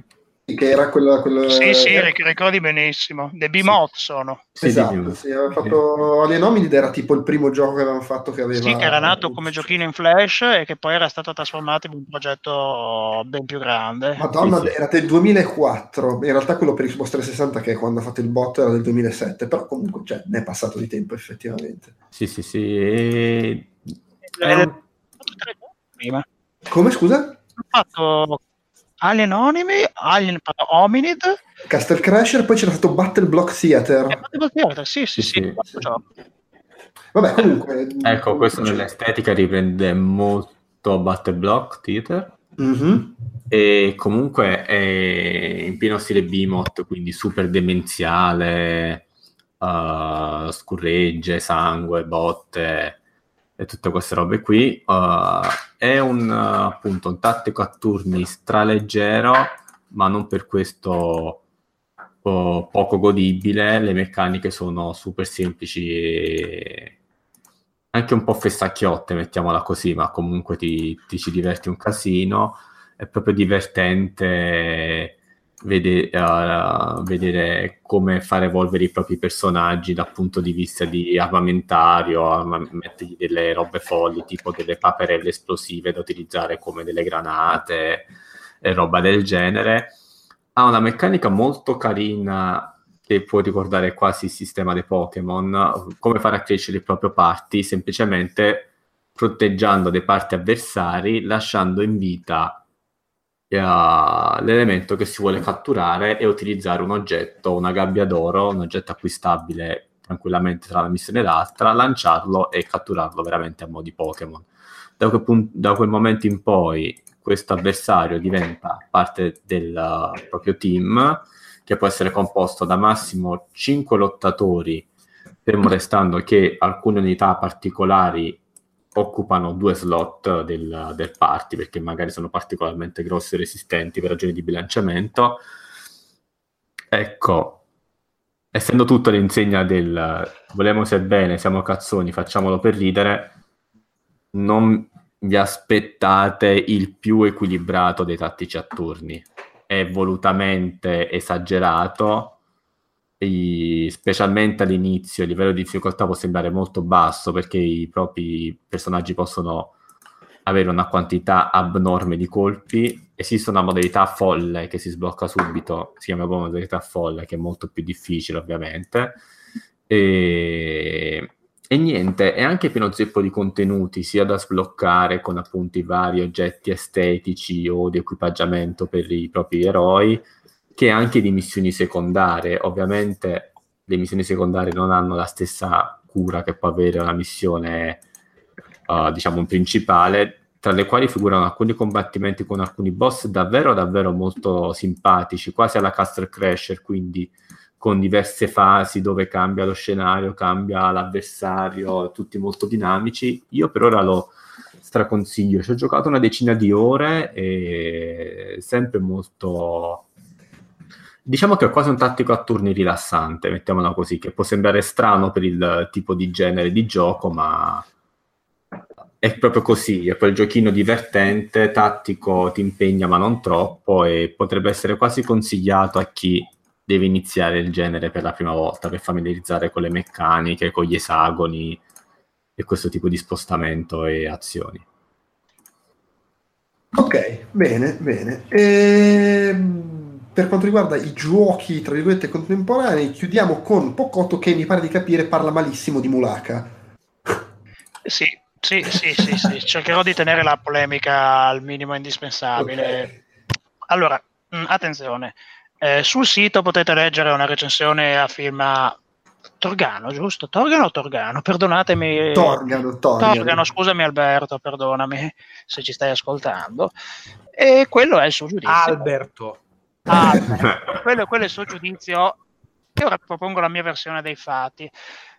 Allora, mm, non sei d'accordo? No, no, no, no, attenzione. Cioè, Mulaka è un gioco che eh, parte da come un intento antropologico.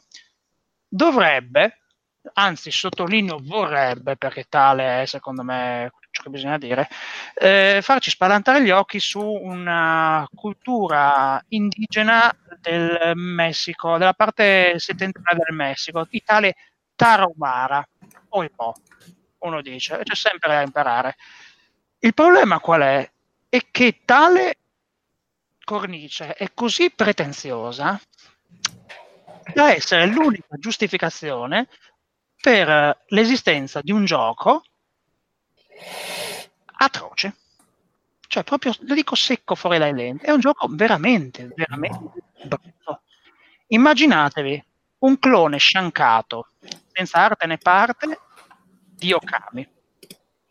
Zeppo di idee riciclate, inserite malamente all'interno del contesto del gioco, con muri invisibili a go e un sistema di combattimento che verte su due tasti e due combo. Non è che sto esagerando, non sto facendo un'iperbole, proprio due tasti e due combo. Tasto, tasto, tasto, tasto, tasto, tasto, tasto. Fine. Ora, mh, mm, io ve lo dico, quello che ho sempre pensato è che Okami, al di là della confezione estetica, non sia mai stato questo granché. L'ho sempre trovato un gioco a prescindere da tutti quanti i problemi che ha avuto nello sviluppo, molto, molto, molto, molto sopravvalutato. Per quanto mi riguarda, il vero capolavoro dei Clover è God End, non di certo Kami. E a suo tempo ho giocato su PlayStation 2 e ho finito contro voglia, l'avevo pagato, figuriamoci un po', per il gusto di dire, boh, mi sono fatto questa cosa, questa finita. Se non avessi avuto la convinzione che aveva, la bellissima atmosfera che aveva, probabilmente l'avrei accantonato dopo un paio di ore. Mulaka non ha nemmeno quello. Mulaka ha una povertà assoluta di idee nascoste in una cornice low poly e non vuol dire bello. Low poly può essere uno stile meraviglioso. In questo caso si tratta di un low poly nato per incapacità di fare altro. Un low poly che è spoglio, un low poly che è assolutamente senza anima, un low poly che non ha nulla da dire. Quando poi il gioco, verso la fine, cerca leggermente di salire di tono, esce dalla sua struttura ellittica, il clone di Okami, per sfociare in un livello nella parodia, perché tale è, o perché comunque sia nel plagio brutto di Shadow of the Colossus. C'è una roba da mettersi le mani nei capelli con la rapietà. E un boss finale da far venire i brividi per quanto è brutto. Ora, qual è il problema e dove verte la mia polemica? Se voi andate a spulciarvi la pagina del gioco su Steam, vi trovate scrollando un elenco di premi che la sedicente critica, perché secondo me a questo punto è tale, gli ha assegnato nel corso delle diverse fiere indipendenti. Best indie di qua, best uh, promettente di giù, best cacchio di cosa, eh, ufficiale selezione delle tre, eccetera, eccetera, eccetera. Io mi chiedo, le persone che gli hanno assegnato questi premi, a prescindere dalla libertà di espressione del loro parere, che diavolo hanno visto? Cioè, e poi, è mai possibile che le presunte mire antropologiche di un gioco non possano coordinarsi con un gameplay degno di tale nome? Perché, a prescindere dalla qualità o meno di Mulaka, questa è un'occasione, avete mancata, l'ennesima dimostrazione palese che quando si vuole assumere nel videogioco un'identità culturale che possa piacere o meno, era comunque ben definita, il gioco fa acqua da tutte quante le parti. Non è possibile che per fare, fra virgolette, aprimi gli occhi su una civiltà indicana, allora non è. Allora, il logico non deve andare a discapito delle parti del gameplay. Invece in Mulaka è tutto così. Oltretutto, il presunto valore antropologico di Mulaka si risolve in quattro dialoghi balordi come una civiltà indigena insopportabile. Cioè, proprio ti fa venire voglia di, vabbè, vi siete intinti, fine. Cioè, proprio zero. Non, non, non, ti viene voglia neanche di approfondire l'argomento talmente tedioso, talmente inutile il gioco. Quindi, per quanto mi riguarda, deve venire a distanza di sicurezza. È uno dei più brutti che abbia giocato negli ultimi anni non ne vedo neanche il motivo di esistere, cioè proprio zero. E mi stupisco, anzi non mi stupisco, dei, presunti riconoscimenti ricevuti dalle testate, alcune anche presunte celebrate, che gli sono state firmate. Veramente degli amici parenti nello, nello, sviluppo, non lo so, francamente neanche mi interessa sia. Triste, triste, tristissimo. Va bene, va bene, il momento di, di denuncia anche un po', se vuoi. Eh, ok, allora, ehm, velocemente volevo dire due cose. L'angolo del backlog su questo Spark di Electric Jester, che è un gioco dell'anno scorso che ho recuperato di recente, eh, realizzato da uno sviluppatore brasiliano, che è uno che fa tutto da solo, a parte le musiche, che fa un compare, e che è un fan di Sonic, che aveva realizzato dei fan game che erano delle specie di Sonic in versione Metroidvania. Eh, questo qui è un, un, clone di Sonic, diciamo, eh, che però si mescola anche un po' a Kirby, cioè tu vai in giro, trovi delle specie di costumi che ti danno altri poteri, quindi c'è un po' il gameplay da Sonic con fasi in cui schizzi come un fulmine e fasi invece di esplorazione molto in verticale con livelli molto ampi appunto come poi erano anche quelli dei Sonic classici è un gioco 2D e, e anche se poi rispetto a Sonic i livelli secondo me sono ancora più ampli, ampi e quindi il ritmo di gioco poi c'è questa cosa paradossale che estremizza ancora di più quella cosa che già alla fine ce l'ha nei Sonic vecchi, ovvero momenti in cui vai velocissimo, momenti in cui invece è molto più lento perché sei lì che esplori, vai in giro.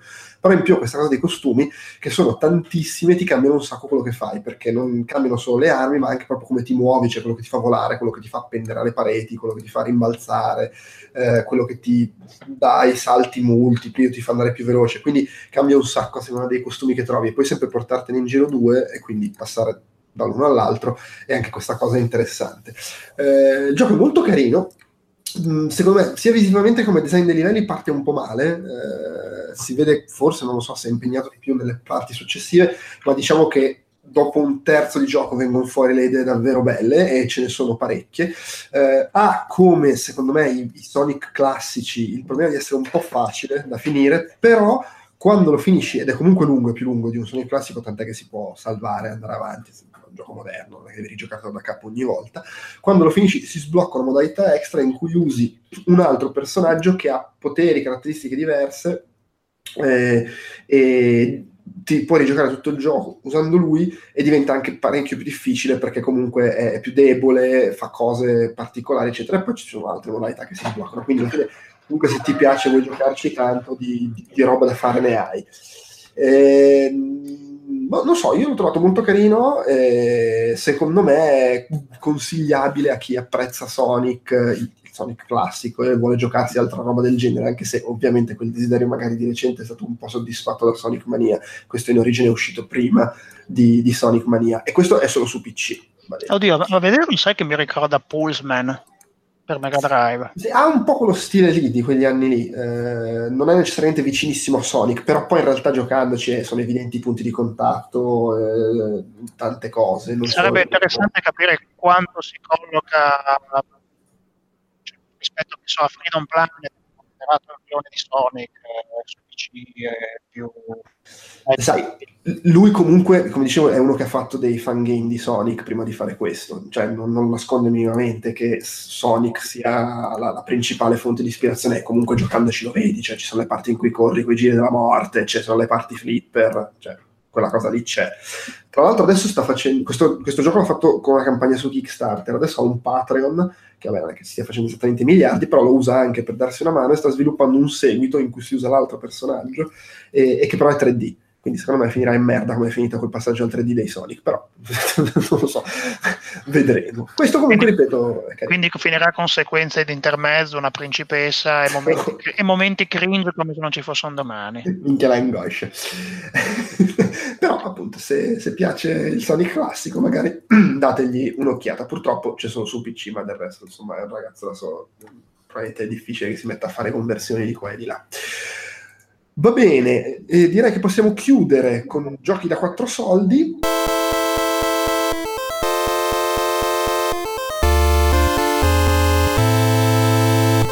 E con Ugo che voleva parlarci della versione mobile di Puzzle Fighter, un grande ritorno dalla fine degli anni 90. Beh, un grande ritorno, forse. un grande ritorno che poi ritornando si è tuffato nella merda. Eh sì, allora, no, no è SNI allora, eh, ha del buono e del, e del malvagio. Uh, il, il, malvagio, allora, cosa ha di buono? Di buono è il fatto che la meccanica di base del puzzle fighting, per quanto mi riguarda, eh, rimane tutt'oggi uh, e magari non, non, questo episodio per uh, quello che andremo a dire a breve, uh, il miglior puzzle uh, game competitivo di sempre. Mi dispiace per i grandi fan di Puyo Puyo Tetris o di robe, ma secondo me sul puzzle fighting proprio è un altro terreno di gioco molto più pulito ed elegante. Ma, ma in questo caso non è né pulito né elegante. Perché? Perché per tradurlo uh, in versione mobile con in-app purchase uh, e zuzzatine varie, cosa hanno fatto? Innanzitutto la modalità di base del gioco prevede che uno, i personaggi possano livellare, che significa ti fai delle squadre da tre personaggi di cui uno è il principale e gli altri due sono i secondari che ti danno degli effetti bonus, delle robe varie. Il personaggio, questo è carino, te lo equipi con delle mosse che fanno particolare danno, per dire quadratino da 4 è la mossa speciale di 1 che se l'attivi fai danno bonus oltre a quello della gemma da 4 che faresti, oppure attacchi un effetto di stato, un rallentamento, uno stordimento, un avvelenamento per un paio di turni. Uh, e, e cose del genere. Quella da 6 è più forte, magari c'è Bison che ha la 5x5 cose del genere, per cui hai un meccanismo di risk e reward nel costruire i mega gemmoni da mandare all'avversario che possono darti dei vantaggi in più. Ma perché si parla di vantaggi in più? Perché, e qua arriva un po' il dramma di questa versione, non vinci quando l'avversario viene sommerso, lo schermo d'avversario viene sommerso di, di botte. No, tutte le mosse che fai fanno del danno che vanno a intaccare la barra di energia da lottatore classico di Street Fighter. E tu diresti, ma potrebbe essere quasi una meccanica interessante questa qua, se non fosse che livellando e quindi giocando di più e quindi livellando le varie mosse con delle carte che sblocchi, quindi c'hai 100 carte, puoi livellare un pochino la mossa da 4, quella mossa, la gemma da 4 fa più danni. Quindi piano piano più giochi, più livelli, più gli scontri online sono un po' che ti devi affidare nella speranza che il giocatore con cui ti vai a scontrare abbia giocato più o meno quanto te o pagato più o meno quanto te perché ovviamente il tuo quadratino non è detto che faccia la tua mossa da 4, che faccia l'equivalente dello stesso personaggio suo se quel personaggio è livellato a livello 10. Quindi già qua abbiamo una questione di bilanciamento di roba che saluta, fa braccetto con la manina e via via.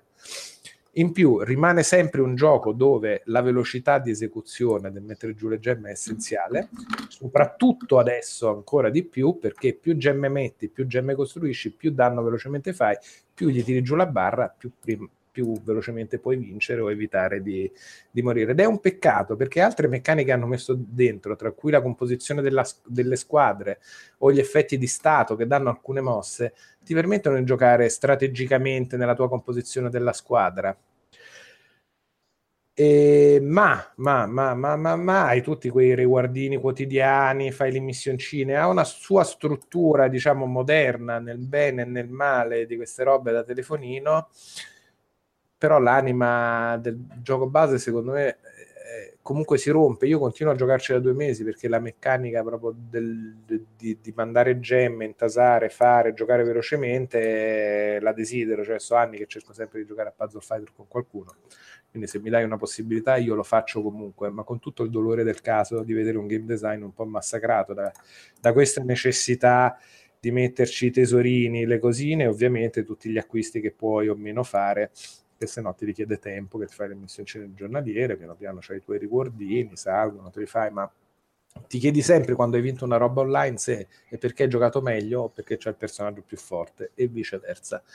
La buona notizia in tutto questo è che oggi, oggi, proprio oggi, hanno rilasciato delle modalità evento per il PvP che tornano con la modalità classica e quindi si può giocare con no barra di energia e vittoria data da schiacciamento dello schermo dell'avversario rimangono quali problemi? Probabilmente sono stati seppelliti di insulti. E...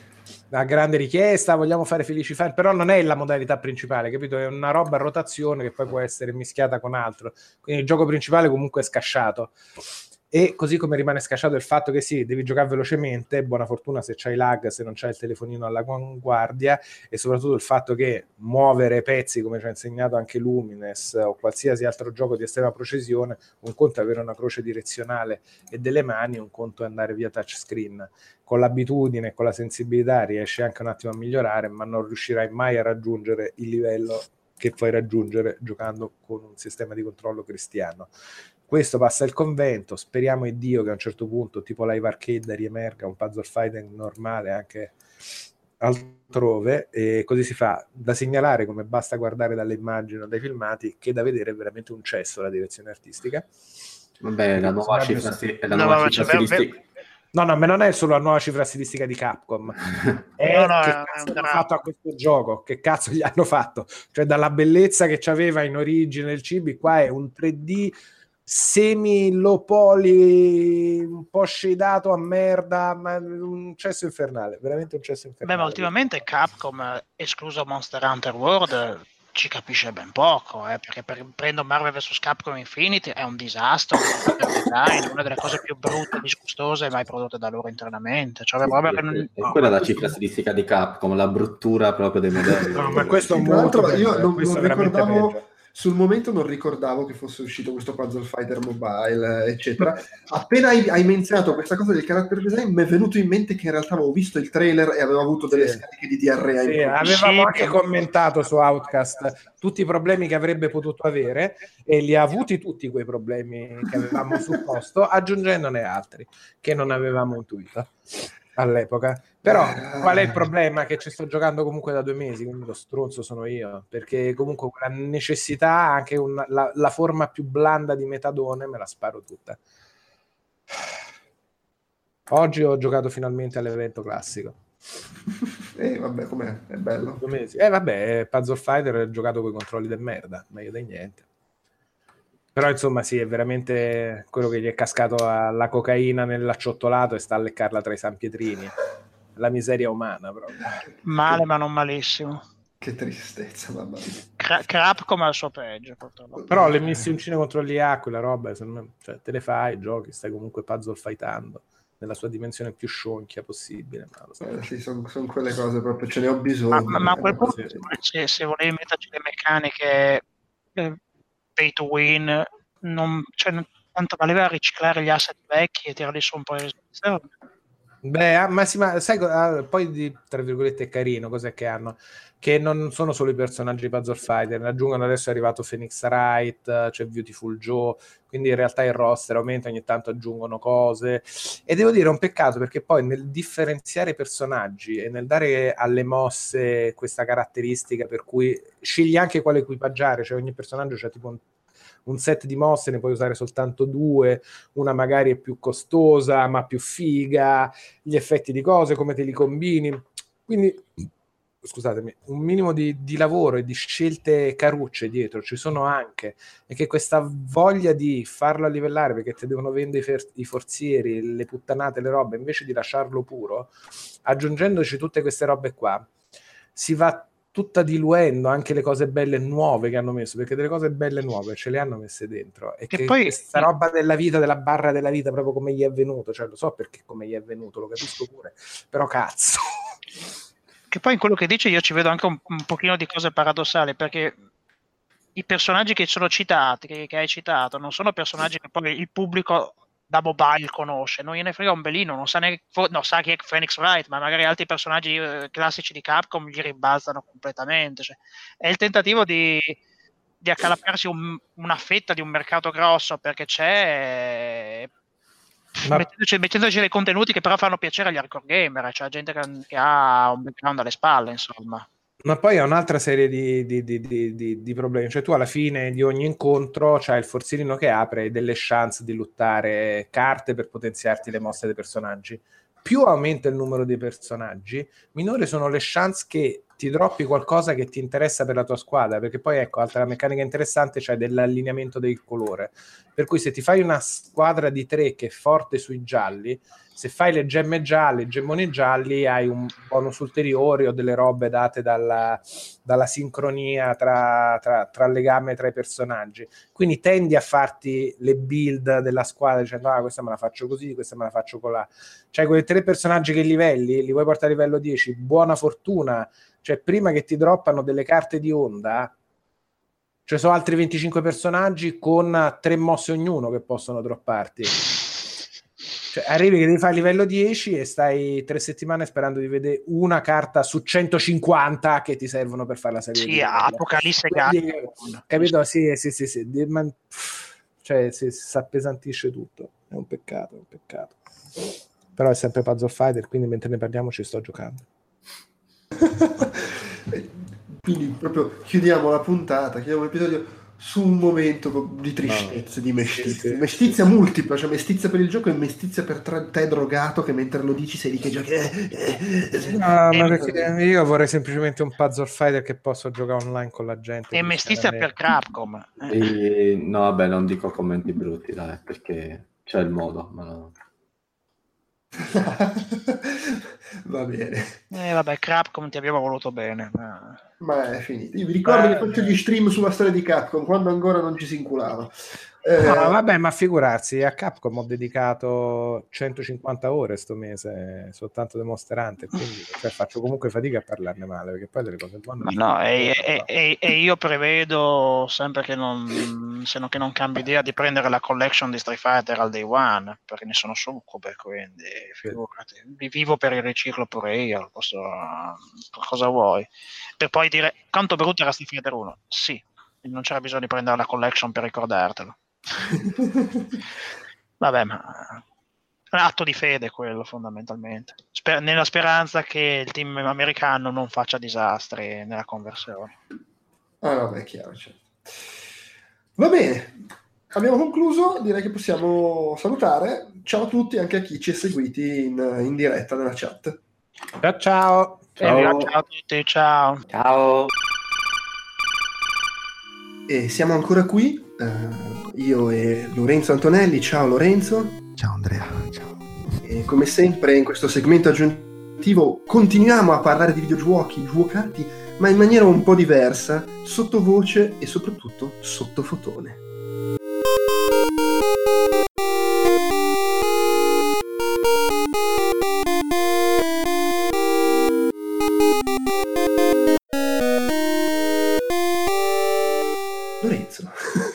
Possiamo tornare a parlare normalmente. ok, allora siamo qui per parlare. Attenzione, mi sembra anche il tono giusto per dire che parliamo di Monster Energy Supercross di Official Video Game. Quanto cazzo è fregno! Eh. No. Tra l'altro, entrambi i giochi, perché poi si parla anche di Gravel, entrambi di Milestone, non sbaglio. Sì, sì, sì, sì. eh, entrambi di Milestone, eh, ent- eh, tutti e due, eh, anzi, agli antipodi. Uno è fregnissimo e uno, vediamo poi, insomma.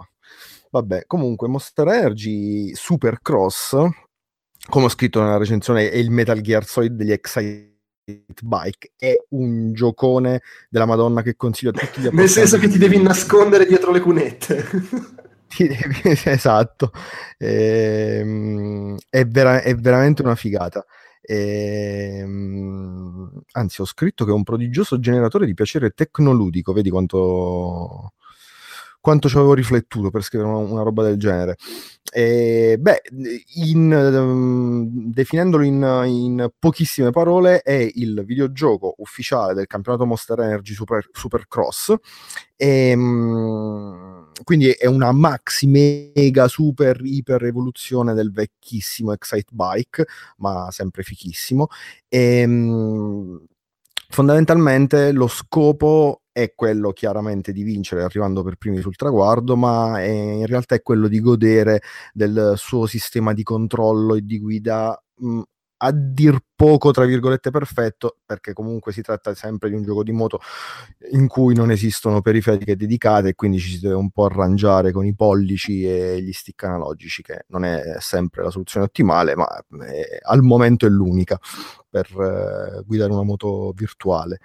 Ehm, quindi eh, lo scopo, come dicevo, è quello di ricercare il piacere proprio il- de- della guida eh, adrenalinica. Eh, tutto sta nella burrosità, eh, possiamo dire, dei, dei due stick analogici. Uno è contro- eh, controlla il- l'inclinazione de- della moto, mentre l'altro, con l'altro si gestisce il, il peso del pilota e il, il sistema di guida è un po' ripreso dalla- da quanto di buono già aveva fatto Milestone con la serie di MXGP che eh, mh, ho, ho- ho recensito su Outcast e ricordo che il primo era favoloso, il secondo ancora di più, il terzo mm, insomma tanto valeva prendere il secondo, ma comunque erano giochi di guida godibilissimi. Questo qui lo è ancora di più, Super- eh, Monster Energy Supercross, perché è ancora più immediato, più intuitivo e più ehm, anche rocambolesco e permissivo. Eh, permette molto di più, punisce molto di meno e nonostante questo comunque ha una bella curva di, di apprendimento. E ed è, ed è- sta tutto nel flow, sta tutto nella ricerca del flow del giro perfetto e del memorizzare salti, dossi, quando accelerare, quando, eh, a quanto a quanto prendere quel determinato dosso per entrare nel tornantino con la giusta inclinazione, atterra, cercando di atterrare con la moto dritta e insomma ci sono tantissime belle speranze ed esperienze che si possono godere con, con Monster Energy. E diventa una, abbastanza una droga di quelle che ok faccio ancora una gara, ok faccio ancora una gara. Con un'intelligenza artificiale dignitosa secondo me certo non, non non strafà e non, non, sono piloti reali, ogni tanto si saltano addosso, ogni tanto te li ritrovi sulla, sul casco, addirittura sulla moto. Eh, tuttavia non ci sono compenetrazioni pol- poligonali brutte, la grafica è fenomenale, anzi il, la miglior grafica, attenzione, di Milestone dal da, da, quando è stata fondata. Eh, merito della Real Engine 4 utilizzato in maniera eccellente e quindi in definitiva è un frechete è anche un frechete in petto per, uh, per Monster Energy Supercross. Ah, quindi straconsigliato, proprio sì, va, sì. Com- comprate questa roba. Compratelo, compratelo, compratelo. Beh, e... Come? Lo dico, fico, bene. A differenza di quell'altro che è sempre di Milestone, che è Gravel, che secondo me proprio non fa breccia. Però io ovviamente da giornalista eh, con un'etica professionale superlativa, ovviamente non sono stato condizionato dal mio quasi odio per i titoli Motorstorm eh, e quel genere lì. Gli, gli arcadeoni? Eh, gli arcadoni li, li, li trovo alla, fond- al di là di Sigarelli che ok eh, è un arcadone ma contestualizzato in uh, un mondo contestualizzato uh, nel fatto che è un gioco della Madonna. Ed è un gioco esatto ma anche comunque era anche contestualizzato in un ambiente rally credibile uh, c'era il, il, vecchio del Tone c'erano auto storiche e circuiti ma eh, tra l'altro eh, non dimentichiamo Uh, anche il, il, mitico Vurelli che era bellissimo anche lui con uh, un garage di tutto rispetto. E quindi insomma dicevo io non, al di là di Motorstorm forse RC era la versione quella per PlayStation Vita che Beh, dai quella era bello. Quella era bella e... però gli altri per quanto belli per quanto magari servivano anche se non sbaglio eh, Motorstorm fu uno dei titoli di lancio di PlayStation 3. Il primo Motorstorm, sì. Eh, oddio, comunque venivano usati anche per mostrare i muscoli della, di, un, di, una certo. Sì, eh. allora, io, io c'ho sempre questo problema con la roba arcade che dopo un po' mi spacco i maroni. Eh, trovo che perde di interesse abbastanza in fretta, non, non saprei come dire. Lo dicevo la, parlando di, di, giochi di calcio, golf, eccetera, quelli troppo arcade. Però vabbè, poi non c'è gusti. Però sì, Motorstone secondo me erano affascinanti a livello visivo e bordello, però dopo un po' perdevano un po' di verve, non so come dire. Sì, e, e, e, questo Gravel è esattamente così, nel senso che... Senza però essere affascinante a livello visivo. esatto. Non è affascinante a livello estetico e perde di mordente quasi subito, perché c'è quella progressione da archedone che è, ok, devi arrivare entro i primi tre per sbloccare altre stelle, arriva entro i primi tre, sblocca altre stelle e così all'infinito, che poi non è manco tanto questo infinito, perché in un paio di pomeriggi, bene o male, tutte le sfide, che ci sono varie categorie, cross country, wild rush, speed cross, stadi con i circuiti indoor, eh, comunque le riesci, le riesci a fare. Purtroppo esteticamente è mediocre, è mediocre con una, un utilizzo un po' approssimativo della Real Engine che non me lo spiego perché in Monster Energy Supercross ci sono giochi di luci, illuminazioni, effetti, la, la, la, la qualità delle superfici del, è tutto spettacolare considerando i risultati ottenuti da Milestone prima di Monster Energy Supercross. Qui invece boh, il fango spalmato, mh, mm, poca definizione, texture uh, un, po', un po' buttate lì e la cosa che più mi ha distrutto il cuore è stata la, sono le, le thumbnail piccoline del, quando selezioni la, l'auto sono, boh, sembrano ritagliate da una confezione di cartone eh, di, di, di, un gioco del 95 eh, e, e messe lì. Eh, boh. poi c'è eh, Milestone ovviamente ha provato a modernizzare un po' il, questo, questo, questo appro- l'approccio da, da Archedone alla Motorstorm inserendo un, uh, un- uno show fittizio che si chiamerebbe l'Off-Road Masters. E l'ho scritto anche nella recensione, io resto allibito ogni volta che, che c'è il passaggio da una gara all'altra e ci sono delle scene di intermezzo con uh, i, i, vari piloti, an- anch'essi inventati ovviamente, eh, tipo Scott Parker, Sean Walker, tutti i nomi un po' così, un po' la Paul Walker che salutiamo eh, ricordiamo con affetto. Ricordiamo appunto era legato alle auto per mille motivi, compreso la morte.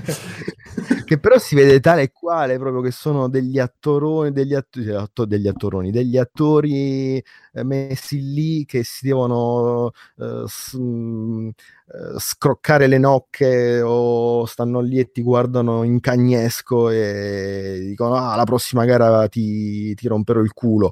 Ma boh cioè uno sembra un macellaio uno sembra un, un criminale eh, rumeno non lo so boh, eh, questa roba qua secondo me dello show fittizio è uscita un po' male e si guida come si guida si guida come, come un archedone quindi non, non c'è niente di, di, simulativo il grip non c'è le auto fluttuano su, su ogni tipo di superficie dalla ghiaia alla, alla sabbia alla neve la differenza non c'è puoi fare il cazzo che ti pare poi e, e tra l'altro fa, poi, potendo fare il cazzo che ti pare il consiglio è di guidarlo tranquillamente con il joypad perché il volante è, è abbastanza l'esperienza è abbastanza mortificata.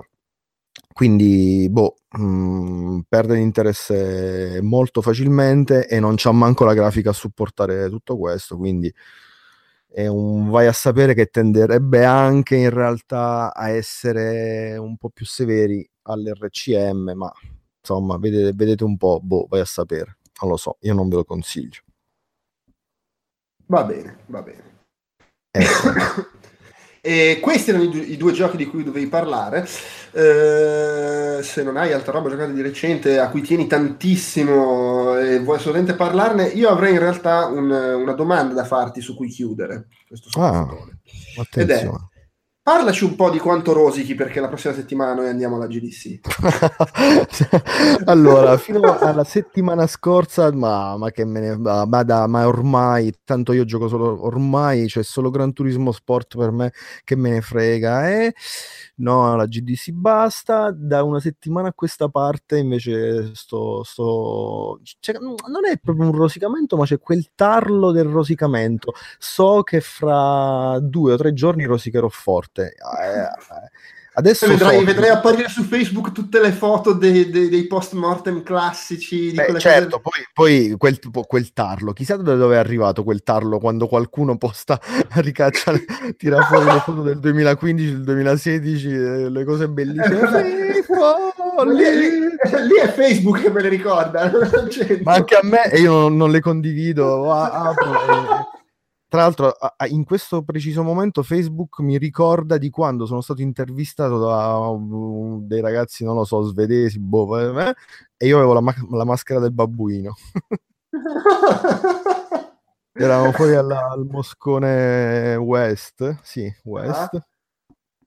E mi avevano intervistato e io ho risposto e mi hanno chiesto uh, che poi chissà dove cacchio sono andato in uh, in qualche sito, boh, vabbè, mi hanno chiesto qual è il mio gioco forse preferito, io ho risposto Donkey Kong e poi ho fatto soltanto versi da gorilla, a qualsiasi altra domanda che mi hanno, fa- mi hanno fatto tipo 3-4 domande e ho risposto solo a grugniti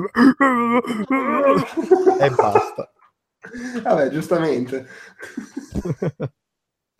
ci stava.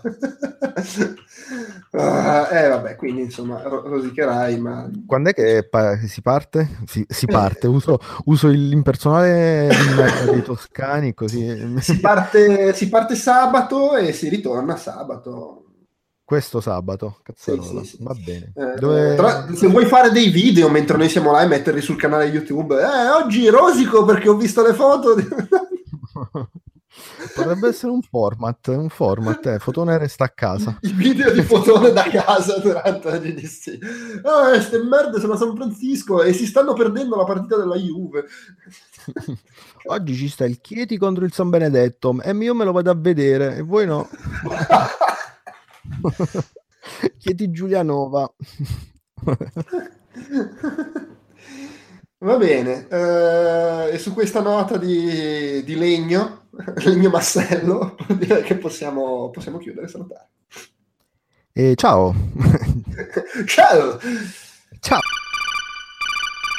Allora, siamo ancora qui, ultimissimo segmentino del podcast, eh, facciamo un po' un'eccezione alla regola, una cosa un po' diversa dal solito, nel senso che chiudiamo il podcast in cui di solito si chiacchiera dei giochi, insomma, a cui abbiamo giocato a casa o su, su, sulle nostre piattaforme, eccetera, con una roba più da outcast reportage, ma insomma è talmente un segmentino minuscolo che aveva più senso inserirlo qui che fare un podcast apposta. Sono ancora qui con Andrea Pedozzi, eh, che sei andato alla fiera Tempo di Libri a Milano, giusto? Sì, sì, sì esatto. E hai avuto modo di incontrare gli sviluppatori di Milanoir, che è un, un gioco eh, d'azione sviluppato da un team italiano, eh, di cui io credo di aver parlato nel reportage delle tre dell'anno scorso. E del quale io sicuramente ho parlato nel reportage della Milan This Week, perché c'era uno degli sviluppatori e stavolta erano due. Ottimo, sì. Eh, io alle tre pure avevo incontrato uno degli sviluppatori, ci avevo giocato, era nel, nello stand di... Eh, dentro, dentro, il parcheggione di Devolver c'era poi un, un sotto stand, diciamo. Loro sono di, con di, di God Shepard, gli ah, stessi okay. di Where the Water Tastes Like Wine. Vabbè, all'epoca erano lì con Gambitious, che ah, okay. È legata a Devolver, eh, si passano i giochi gli uni con gli altri. E, e niente, vabbè, insomma, dimmi, dimmi, dimmi cosa hai da raccontare. Sì, allora, niente, sono passato a questa fiera a tempo di perché c'erano diversi appuntamenti legati ai videogiochi. Io ovviamente mh, per questioni di orario, organizzazione, qua intanto sono riuscito a seguire solo uno di questi. Tanto peccato perché c'era anche uno degli sviluppatori di Se mi ami non morire, ma pazienza. Comunque sono stato a quello di Milanoir eh, e c'erano Emanuele Tornusciolo, spero di averlo pronunciato giusto, e Gabriele Giga Arnaboldi, Giga il soprannome, quindi per essere avanti Gabriele. Eh, era un evento curato dal Museo Nazionale della Scienza e della Tecnologia Leonardo da Vinci a Milano ed era moderato da Luca Roncella, che eh, è già stato eh, su Outcast con un'intervista un po' di tempo fa.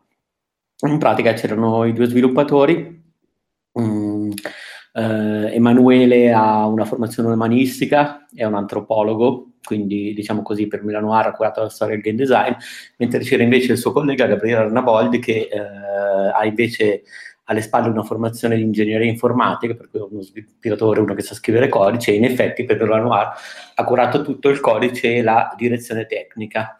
I ragazzi loro in pratica hanno raccontato un po' anche rispondendo alle domande del pubblico qual è stato il percorso creativo che li ha portati a, diciamo così, costruire questo videogioco un po' alla uh, Hotline Miami, uh, ammirato però nella Milano degli anni 70. Mm. Prima di tutto hanno spiegato come mai il team si chiama Italo Games, nel senso che loro mh, mm, non hanno, hanno, voluto scegliere nomi, diciamo così, eh, particolarmente esterofili, ma hanno voluto rendere chiara subito la loro nazionalità, ma soprattutto loro sono appassionati alla, uh, al genere musicale dell'italo disco, che era in voga tra gli anni 70, che praticamente interpretava in chiave italiana la disco music internazionale, quindi da una cosa e l'altra hanno scelto Italo Games. Tra l'altro l'Italo disco è anche un po' legata al contesto del gioco, quindi diciamo che il cerchio di po' si chiude. Eh, per Emanuele, il game designer antropologo, si tratta del primo gioco in assoluto. Invece Gabriele, eh, vabbè, essendo un uh, programmatore, ingegnere informatico, era sempre appassionato di sviluppo, ha lavorato a più progetti, ha raccontato che non tutti sono sbocciati, perché comunque molto spesso è molto difficile, però in ogni caso ha, ha lavorato e chiuso dei giochi, ad esempio ha fatto Pixel Escape, che è un platform puzzle che è uscito per PC e Xbox 360.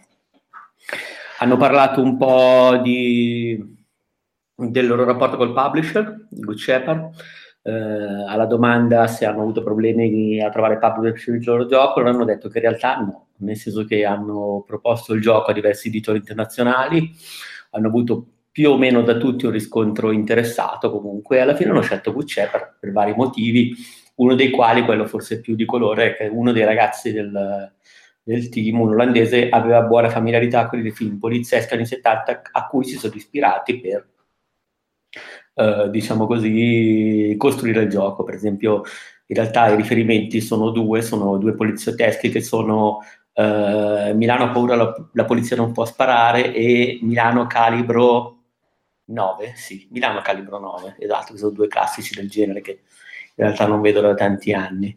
Uh, tra l'altro, uh, una cosa, un aneddoto che hanno raccontato è che praticamente quando hanno ricevuto i primi feedback del gioco uh, durante la beta, anche da parte di alcuni membri del publisher, ma in particolare da un team, credo, sempre interno al publisher per proprio polacco, ha segnalato degli errori nel gioco, dei presunti errori.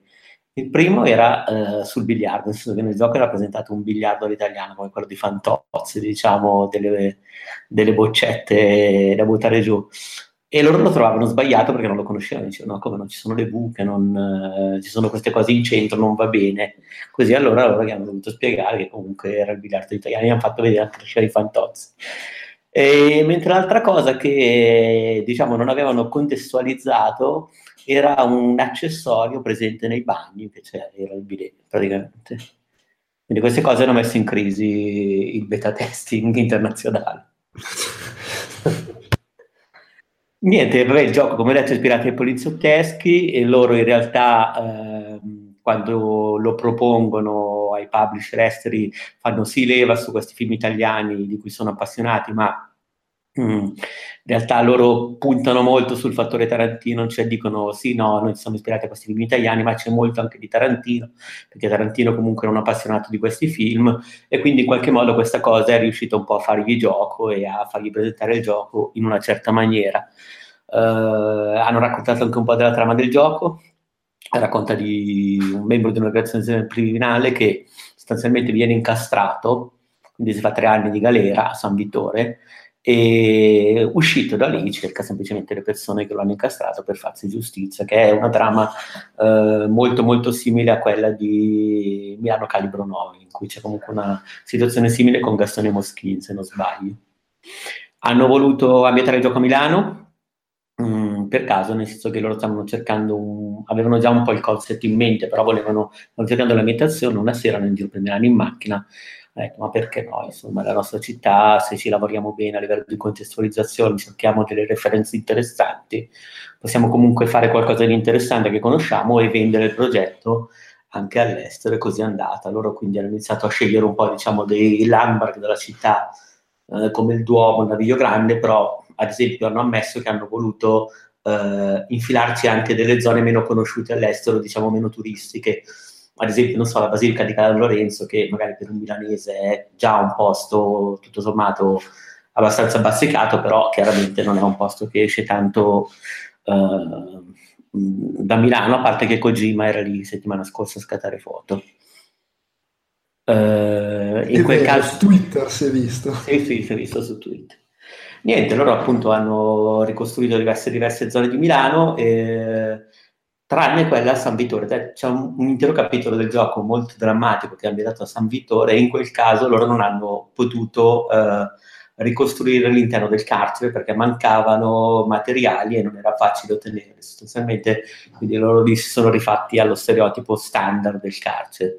Però diciamo, mentre tutto il resto è in qualche modo rielaborato da, dal vero, da foto e quant'altro, lì hanno dovuto diciamo, abbozzare proprio per questione di sicurezza, diciamo così. Eh, il gioco in pixel art, non l'ho ancora detto, però magari chi, chi un po' seguito diciamo, altri podcast o segue un po' il, lo sviluppo italiano lo sa già. E le animazioni sono state fatte da Giuseppe Longo, che è barese, e pare che sia, diciamo, è detta loro mh, il migliore in Italia nel suo campo. Io non posso fidarmi, in effetti la pixel art del gioco è molto molto bella. Eh, con lui hanno lavorato per lo più in remoto, però una volta al mese Giuseppe veniva a Milano, esplorava la città, faceva foto, diceva che era la parte anche più bella del suo lavoro e quindi ha in qualche modo così raccolto il massimo delle informazioni possibili per mettere nella sua pixel art la vera Milano, anche a livello di iconografia, nel senso che eh, ha anche fatto uno studio piuttosto accurato su quello che era il design dell'epoca, gli oggetti, per cui nel gioco ci saranno, non so, cabine telefoniche della SIP, eh, televisori Brown Vega, le Alfa Romeo Giuliette, tutto un genere di cose che chi magari adesso senza andare a Milano Calibro 9, però magari è stato giovane negli anni 80-90 o ha visto un qualsiasi film con Lino Banfi, conoscerà bene. Uh, poi c'è anche la musica, la musica hanno preso delle sonorità funk anni 70, però hanno aggiunto della musica elettronica. Io credo che fosse perché semplicemente gli piaceva l'idea e gli piace quel tipo di musica, però in realtà hanno spiegato che la musica funk all'epoca, cioè negli anni 70, eh, era analogica, non digitale, mentre il videogioco è un mezzo elettronico, per cui hanno voluto mescolare un po' le carte, così cos'ha, e quindi hanno fatto questo tipo di operazione. Eh, hanno anche parlato un po', diciamo, del rating del gioco, il gioco è 17+, più. dal pubblico gli è stato chiesto se per caso avessero avuto delle indicazione dei vincoli comunque da parte del publisher per cercare di lavorare su questa cosa e loro hanno detto che francamente no, non li hanno avuti, visto che il publisher si è limitato ad accettare tutte le loro proposte, chiaramente sì, discutendone insieme allo sviluppo e quant'altro, però non ha messo ostacoli, cioè anche per il fatto di rappresentare violenza in pixel art, allora ha fatto molto gioco che Hotline Miami, tutto sommato che è uno dei riferimenti di Milan Noir, sia anche più violento, non ha avuto troppi problemi. Semplicemente, dicevo, il publisher ha preso tutto il loro lavoro in termini di violenza per quello che era e al massimo ha cercato di spuntare il rating più basso possibile, il rating è 17 più. Uh, poi hanno un po' parlato, sempre diciamo così, interrogati dal, uh, dal presentatore dell'incontro da Luca Roncella, del perché loro sono indie, quindi qui sono un po' usciti un attimo dallo seminato del gioco e hanno parlato del fatto di cosa significa essere indipendenti oggi. Mm, secondo loro, mm, al netto di etichette, potrebbe essere un po' la voglia di novità e la sfrontatezza iniziale, soprattutto nel concept. Perché dicono che chiaramente ormai già rispetto a dieci anni fa la scena è cambiata molto, nelle produzioni indie sono entrati grossi budget, eh, e anche da parte di AAA ci sono state aperture verso il vivaio indie, per cui insomma è uno scenario molto più confuso e forse volendo proprio a tutti i costi cercare una definizione, quella che loro propongono, che comunque non sono categorici, è quella di eh, l'originalità del concept, diciamo così. Okay. Poi mh, mm, c'è stata un'altra, un'ultima domanda Ah beh sì, hanno parlato del fatto, visto che loro appunto hanno invitato il gioco a Milano, ehm, se ci sono, diciamo, quali sono... Cioè se un videogioco può in qualche modo dare una mano al patrimonio artistico di un determinato luogo, questo perché in Italia recentemente ehm, è stato lanciato il progetto IV Pro di Andrea Dresseno dell'archivio di Bologna, che è una specie di film commission eh, dedicata allo, alla scoperta e alla valorizzazione di luoghi italiani particolarmente adatti ai videogiochi. Ecco, loro si sono interfacciati con Dresson, sono favorevoli a tutte queste iniziative culturali, eh, tuttavia secondo loro le potenzialità per poter dare una mano al patrimonio artistico di un luogo nei videogiochi ci sono, ma ci sono anche molte criticità e le criticità sono, hanno osservato, sono dovute alla componente di prodotto che comunque pesa moltissimo il videogioco, il videogiochi hanno costi di realizzazione altri, si intersecano necessariamente col mercato per arrivare all'uscita e quindi in qualche luogo diciamo possono e non possono valorizzare un luogo. Hanno preso l'esempio recente di Origins come criticità, dove eh, nella modalità Grand Tour, se non ricordo male, comunque diciamo quella eh, turistica eh, hanno dovuto censurare delle statue artistiche per ragioni di mercato, quindi diciamo quali sono un po' i problemi. E infine c'è un'ultima domanda che ho fatto io, ma che non, non, è, non è stato l'intervista, io ero curioso perché eh, di come avessero gestito la localizzazione, nel senso che normalmente eh, si sono giochi inglesi, americani, con degli slide particolari, mandati, magari ambientati in una certa ambiente della malavita e che in italiano magari, non so, vengono un po' appiattiti o perdono comunque certe sfumature. In questo caso era il contrario, nel senso che il loro eh, linguaggio è quello della mala italiana, della mala milanese sostanzialmente, per cui hanno voluto sapere come diciamo, avessero gestito questa cosa e se il publisher fosse intervenuto a dare una mano. Allora, non hanno detto che hanno scritto il gioco effettivamente in italiano, senza eccessi, ma comunque con, eh, senza fare a meno dello slang della malavita del nord Italia. E il publisher ha intuito questa variabile, poi loro ne hanno discusso con lui, ne hanno parlato e sono stati messi in contatto con uno sceneggiatore americano che ha in qualche modo ehm, reso più scoppiettante eh, la traduzione verso l'inglese, nel senso che comunque, mh, mm, come si dice, ha magari sostituito eh, parole dello slang della mala italiana con qualche analogo della mala americana e cose del genere, però comunque l'ha resa più frizzante, perché loro hanno ammesso che se diciamo, il gioco fosse stato tradotto pari pari, però diciamo senza slang sarebbe stato piuttosto monocorde. Quindi alla fine si userà lo slang americano che dovrebbe un po' dare colore e avvicinare il gioco alle intenzioni originali. Tanto quella inglese ovviamente sarà la versione su cui si baseranno le traduzioni in giro per il mondo e su quelle loro non hanno voce in capitolo. E direi che, diciamo, per l'incontro, a parte le domande finali, si è chiusa qui. Ok, eh, dopodiché abbiamo la tua intervistina, giusto? Sì, sì, sì, esatto. Oh, alla fine li ho presi da parte, visto che c'era occasione, c'era anche un po' di tempo così, e in fondo erano comunque due persone, due ragazzi alla mano, simpatici. Così gli ho fatto qualche domanda, in particolare, beh, io sono sempre un po' curioso di mito, folklore, quella è un po' la mia fissa, e avere uno sviluppatore che parte da una facoltà umanistica, che è antropologo, che quindi ha più o meno quel percorso, mi incuriosiva, quindi io ho fatto qualcuna delle mie solite domande, che insomma che se, se, se mi leggete su Atlas ormai sono sempre le stesse cose trite e ritrite. Vabbè, adesso non ti abbattere così. Eh, però eh, diciamole le cose. Va bene, allora direi che per chiudere il podcast vi lasciamo a questa breve intervista. Eh, e per noi è tutto. Ciao e grazie. Ciao.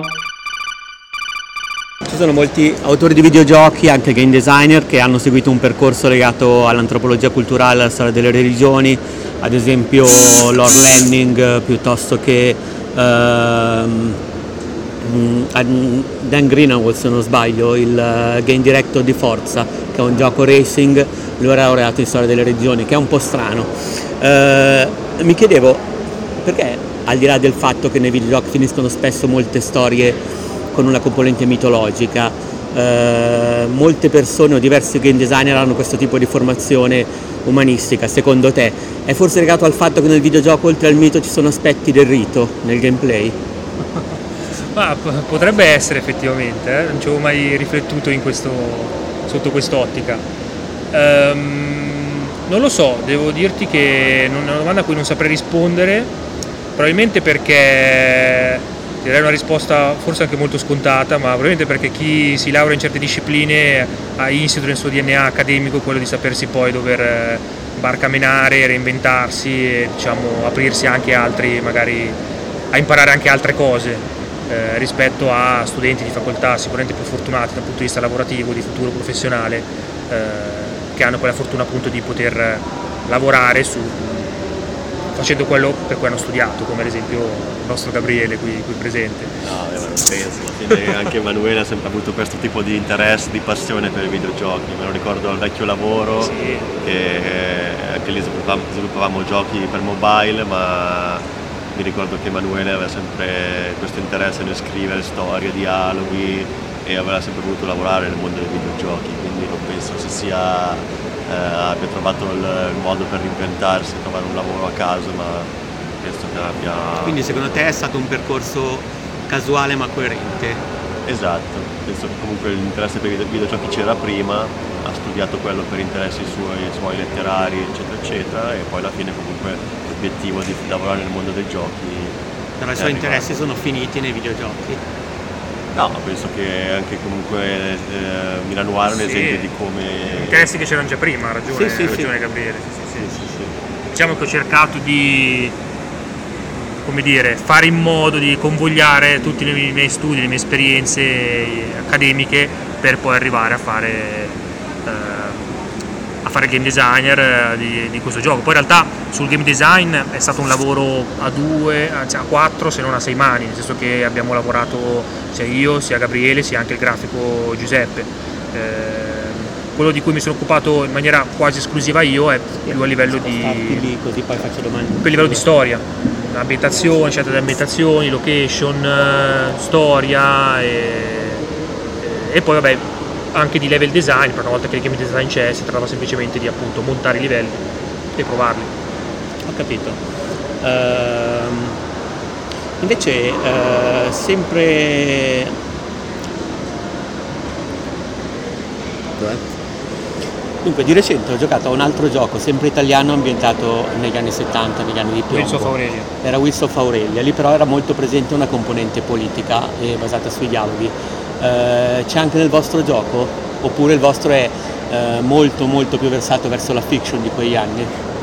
La- No, nel senso che non, ehm, all'inizio era in... eh, Diciamo, abbiamo valutato l'idea di poter caratterizzare maggiormente a livello storico e quindi inevitabilmente anche politico gli scenari dell'epoca, ma abbiamo deciso poi di escludere eh, questa cosa e quindi di orientarci, come hai detto giustamente tu, più verso la, la parte di fiction, sia perché i film in questione spesso non trattavano questo tipo di tematiche se non a livello molto superficiale.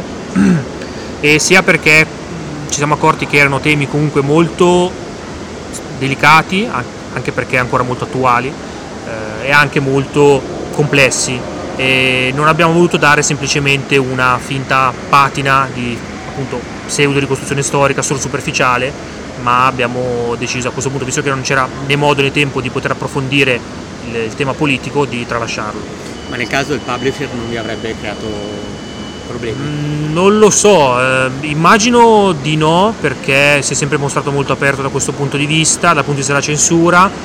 Credo che non siano particolarmente a conoscenza della situazione storica e politica italiana degli anni 70. Magari se avessimo poi deciso di, come era in programma, ehm, caratterizzare eh, politicamente alcuni quartieri della città, non so, eh, le vie del centro, più diciamo eh, addobbate anche con simboli di gruppi neofascisti e le vie della periferia invece della parte opposta, magari ecco, se ci piantavamo una svastica in, eh, in- alle colonne di San Lorenzo forse qualche problema sarebbe venuto fuori. Per il resto secondo me... Comprensibilmente, Sì, altrimenti non, eh, non credo. Ecco, se, mettiamo, se mettevamo No, no, passanti con l'Eskimo sarebbe in stato periferia, troppo sì, complicato. non- non magari avrebbe- di contro il passante con l'Eskimo magari non l'avrebbero letto No, non negli l'avrebbero neanche colto, quindi... Certo. E per quanto riguarda Interrotto, volevi dire qualcosa? No, che, che ci avevamo pensato all'inizio, ma poi come giustamente detto anche comunque nei film eh, che abbiamo preso come riferimento l'argomento non era trattato. Sì, certo, beh, non è una cosa obbligata, mi sono venuta la curiosità proprio per la coincidenza di questi due giochi e il periodo storico. Eh, tra l'altro, sempre sul cinema, oltre al cinema italiano, avete fatto riferimento a altre cinematografie, non so, magari francesi, Nouvelle Vague, o sempre legati comunque a noir o alla dimensione da poliziesco Allora, guarda, eh, come proprio cioè, di punti di ispirazione a livello narrativo, come ho detto prima, Milano Odia, La polizia non può sparare, Milano Calibro 9. Eh, come citazioni qua e là, eh, adesso poi perché il gioco ci sono parecchie citazioni, adesso sinceramente non me, non me ne vengono in mente. Sì, ce n'è qualcuna proprio non, non legata proprio al cinema noir anni 70, però magari qualche altro, gen- qualche altro film eh, tipo il Revolverone, comunque l'ho pensato ispirato a Dirty Harry, quindi l'ispettore Callaghan. Comunque è sempre... Sì, no, beh, in effetti, in effetti il periodo è quello. Oppure c'è un achievement che è legato al film Die Hard, Ah, giusto. tutto- tutt'altro genere, tutt'altro... Che si ottiene nel livello del Pirellone, ovviamente. vetri rotti. Bellissimo. quindi Qualche riferimento extra c'è. Ok. Non proprio ricercato, riferito alla novel vago, cose così. No, però, no, ho solo eh, detto Nouvelle Vague, ma non per, eh, diciamo, per menarmela, ma proprio perché a livello proprio di noir, poliziesco e cose del genere, tra l'Italia e la Francia magari c'era un po' più di affinità, in effetti però Dirty Harry e cose così sono assolutamente pertinenti, diciamo così. E invece la meccanica di sparo, una cosa un po' più tecnica, come l'avete studiata? Allora, all'inizio ci siamo ispirati a uno dei due titoli di riferimento che era Westerado che però in quel caso mi sembra si potesse sparare praticamente solo a destra e a Esatto. sinistra. Lì Western è un gioco in 2D dove la linea di fuoco è semplicemente orizzontale e ci piaceva molto l'idea di avere quello stile grafico che non, uno non si vedeva il proiettolone tipo stile arcade o più tipo una pallina che si muoveva sullo schermo. Quel Westrado lo sparo praticamente rappresentato da una linea retta e ci piaceva molto come stile, abbiamo cercato di rappresentarlo anche nel nostro. La differenza è che nel nostro il, il fuoco è a 360 gradi, quindi nonostante l'ambientazione sia in 2D c'è comunque una profondità ed è stata una delle sfide maggiori da, da affrontare quando abbiamo sviluppato il gioco e niente, è un, è un sistema praticamente di... c'è una linea, un, un raggio che identifica se il nemico è colpito, in più c'è anche un sistema di coperture, anche lì una bella gatta da pelare perché comunque se la cassa comunque la vedi in 2D riesce a proteggerti da tutte le direzioni, quindi ha una sua profondità diciamo virtuale e niente, sfrutta questo sistema di coperture. C'è anche una meccanica stealth. Sì, volendo si può uccidere i nemici anche con quella modalità. All'inizio avevamo pensato che facciamo ogni livello, che puoi finirlo sia andando in giro sparando tutti, sia se vuoi non ti fai mai vedere, però poi si vedeva che era veramente complicato a livello di game design portare avanti questo tipo di, di soluzione e in più vedendo la gente provarlo ci siamo resi conto che praticamente il 99% delle persone l'approccio stealth lo lasciava perdere dopo due minuti di gioco neanche, quindi era inutile perdere ulteriore tempo alla fase di game design per renderlo fruibile su tutto il gioco quando in realtà poi la gente non, non sarebbe interessata. E ne avrei un'altra diciamo un po' più vaga, tra virgolette, nel senso che eh, nei videogiochi si è partiti dai pixel eh, per poi arrivare a provare poligoni, fotorealismo e tutto quanto. Mentre ultimamente i pixel sono, al di là del fatto che effettivamente c'è stato un boom del mercato indipendente per cui sono magari più fattibili, economici e vengono diciamo comodi, c'è stato un ritorno, però ehm, è anche questa è una domanda un po' diciamo da antropologo vagamente. Eh, considerato che i pixel sono anche legati a una sintesi obbligata, per cui diciamo sono legati a un certo tipo di rappresentazione molto antica, ehm, secondo te al di là del mercato, dell'India e tutto quanto, eh, perché sono tornati in auge in termini tra virgolette storici, se, se- se esiste diciamo così un motivo? Beh, ma guarda, secondo me eh, si può scrivere anche questa passione per la pixel art nel filone tutto contemporaneo del nostalgismo che ormai sta prevalendo un po' parecchi campi, soprattutto nel digitale. Penso a parte la pixel art, ma anche alla- agli aspetti musicali, alla musica synthwave eh, che riprende in parte l'italo disco, che tra l'altro appunto ha suggerito il nome al nostro team, eh, a tante cose. E quindi probabilmente si- è un discorso che si potrebbe inserire a livello più macro, eh, in, appunto nel nostalgismo che sta, che sta montando in, in questi ultimi tempi.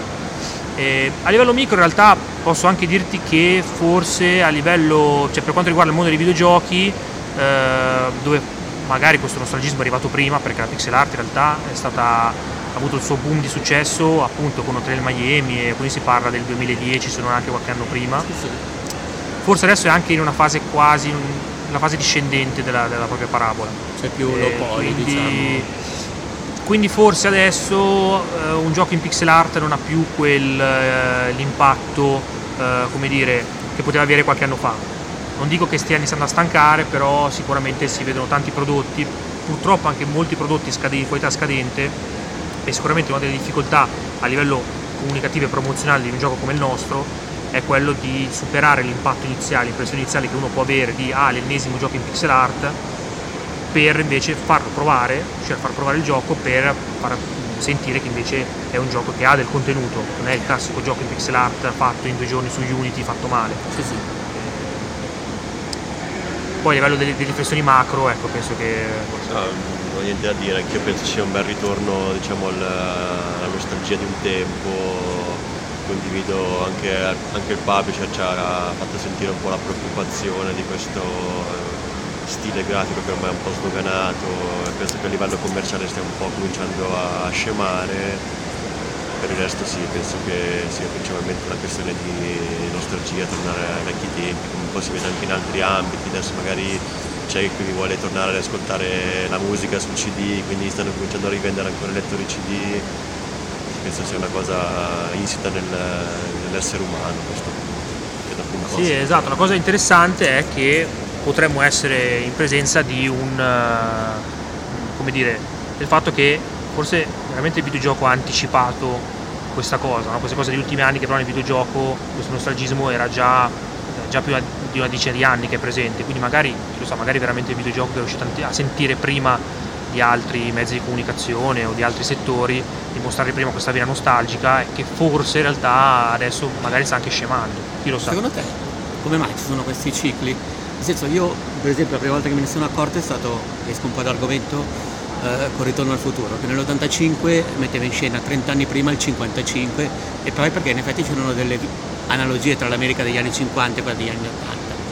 Mm, è come se fosse iniziato nel dopoguerra e che adesso stia accelerando sempre di più. Uh... Sì, secondo me, beh guarda, anche l'esempio che fai tu degli anni 50 mi spingerebbe a fare un'analisi ovviamente improvvisata qua su due piedi, cioè, quindi proprio insomma che lascia anche un po' il tempo che trova però forse perché sono diciamo, sentimenti che emergono in periodi non particolarmente sereni, magari crisi o post-crisi, penso adesso siamo alla fase forse finale di, di una crisi che appunto è iniziata una decina di anni fa e appunto vediamo il mondo anni 80 come quello eh, come un periodo invece una, un'età dell'oro passata anche se poi non è detto che fosse veramente così e proprio perché invece negli anni 80 vedevano ad esempio gli anni 50, in America soprattutto, come un periodo più d'età dell'oro. No? Non ci sono state diciamo guerre mondiali, cioè nel senso secondo te c'è un ciclo che è iniziato, c'entra qualcosa alla seconda guerra mondiale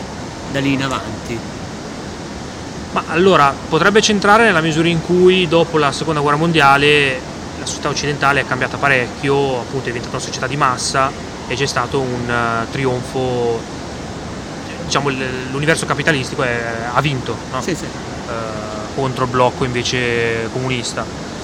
E quindi da quel punto di vista direi che eh, metterei la, la, seconda guerra mondiale come fai tu come punto di, punto di origine mentre poi andrei a cercare è una roba ovviamente sempre campata per aria sì sì ma se ci pensi in effetti è, no, magari cosa, è stata la cosa grossa diciamo che quella che ha dato il via alla società in cui, in cui abitiamo oggi e mentre poi andrei a cercare più nel, nel contingente fattori diciamo eh, economici, socio-economici, il motivo di una fuga a presupposte eh, età dell'oro passate.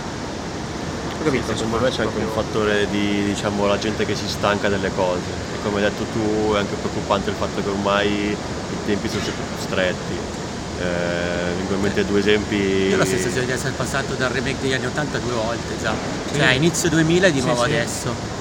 Perché dopo sembrava che ci fosse con Gonom per esempio anche nei videogiochi un ritorno agli anni 90, invece adesso è tutto come se si fosse eh, più mescolato. È vero, hai ragione, sì, sì, sì. sì Poi è arrivato Stranger Things, di nuovo 80, però sembravamo già nei 90. Cioè. Eh, a me la gente ha visto talmente tutto che si stanca subito delle cose viene in mente tipo non so, il genere musicale tipo dubstep che due anni fa spopolava, è durato quanto un anno, forse due, ed è già morto. Qualche anno fa sentiva parlare degli hipster, io sinceramente sono già, saranno un anno che non ne sento più parlare. Sembrava dovesse scoppiare la nuova moda e finisce ancora prima che nasca.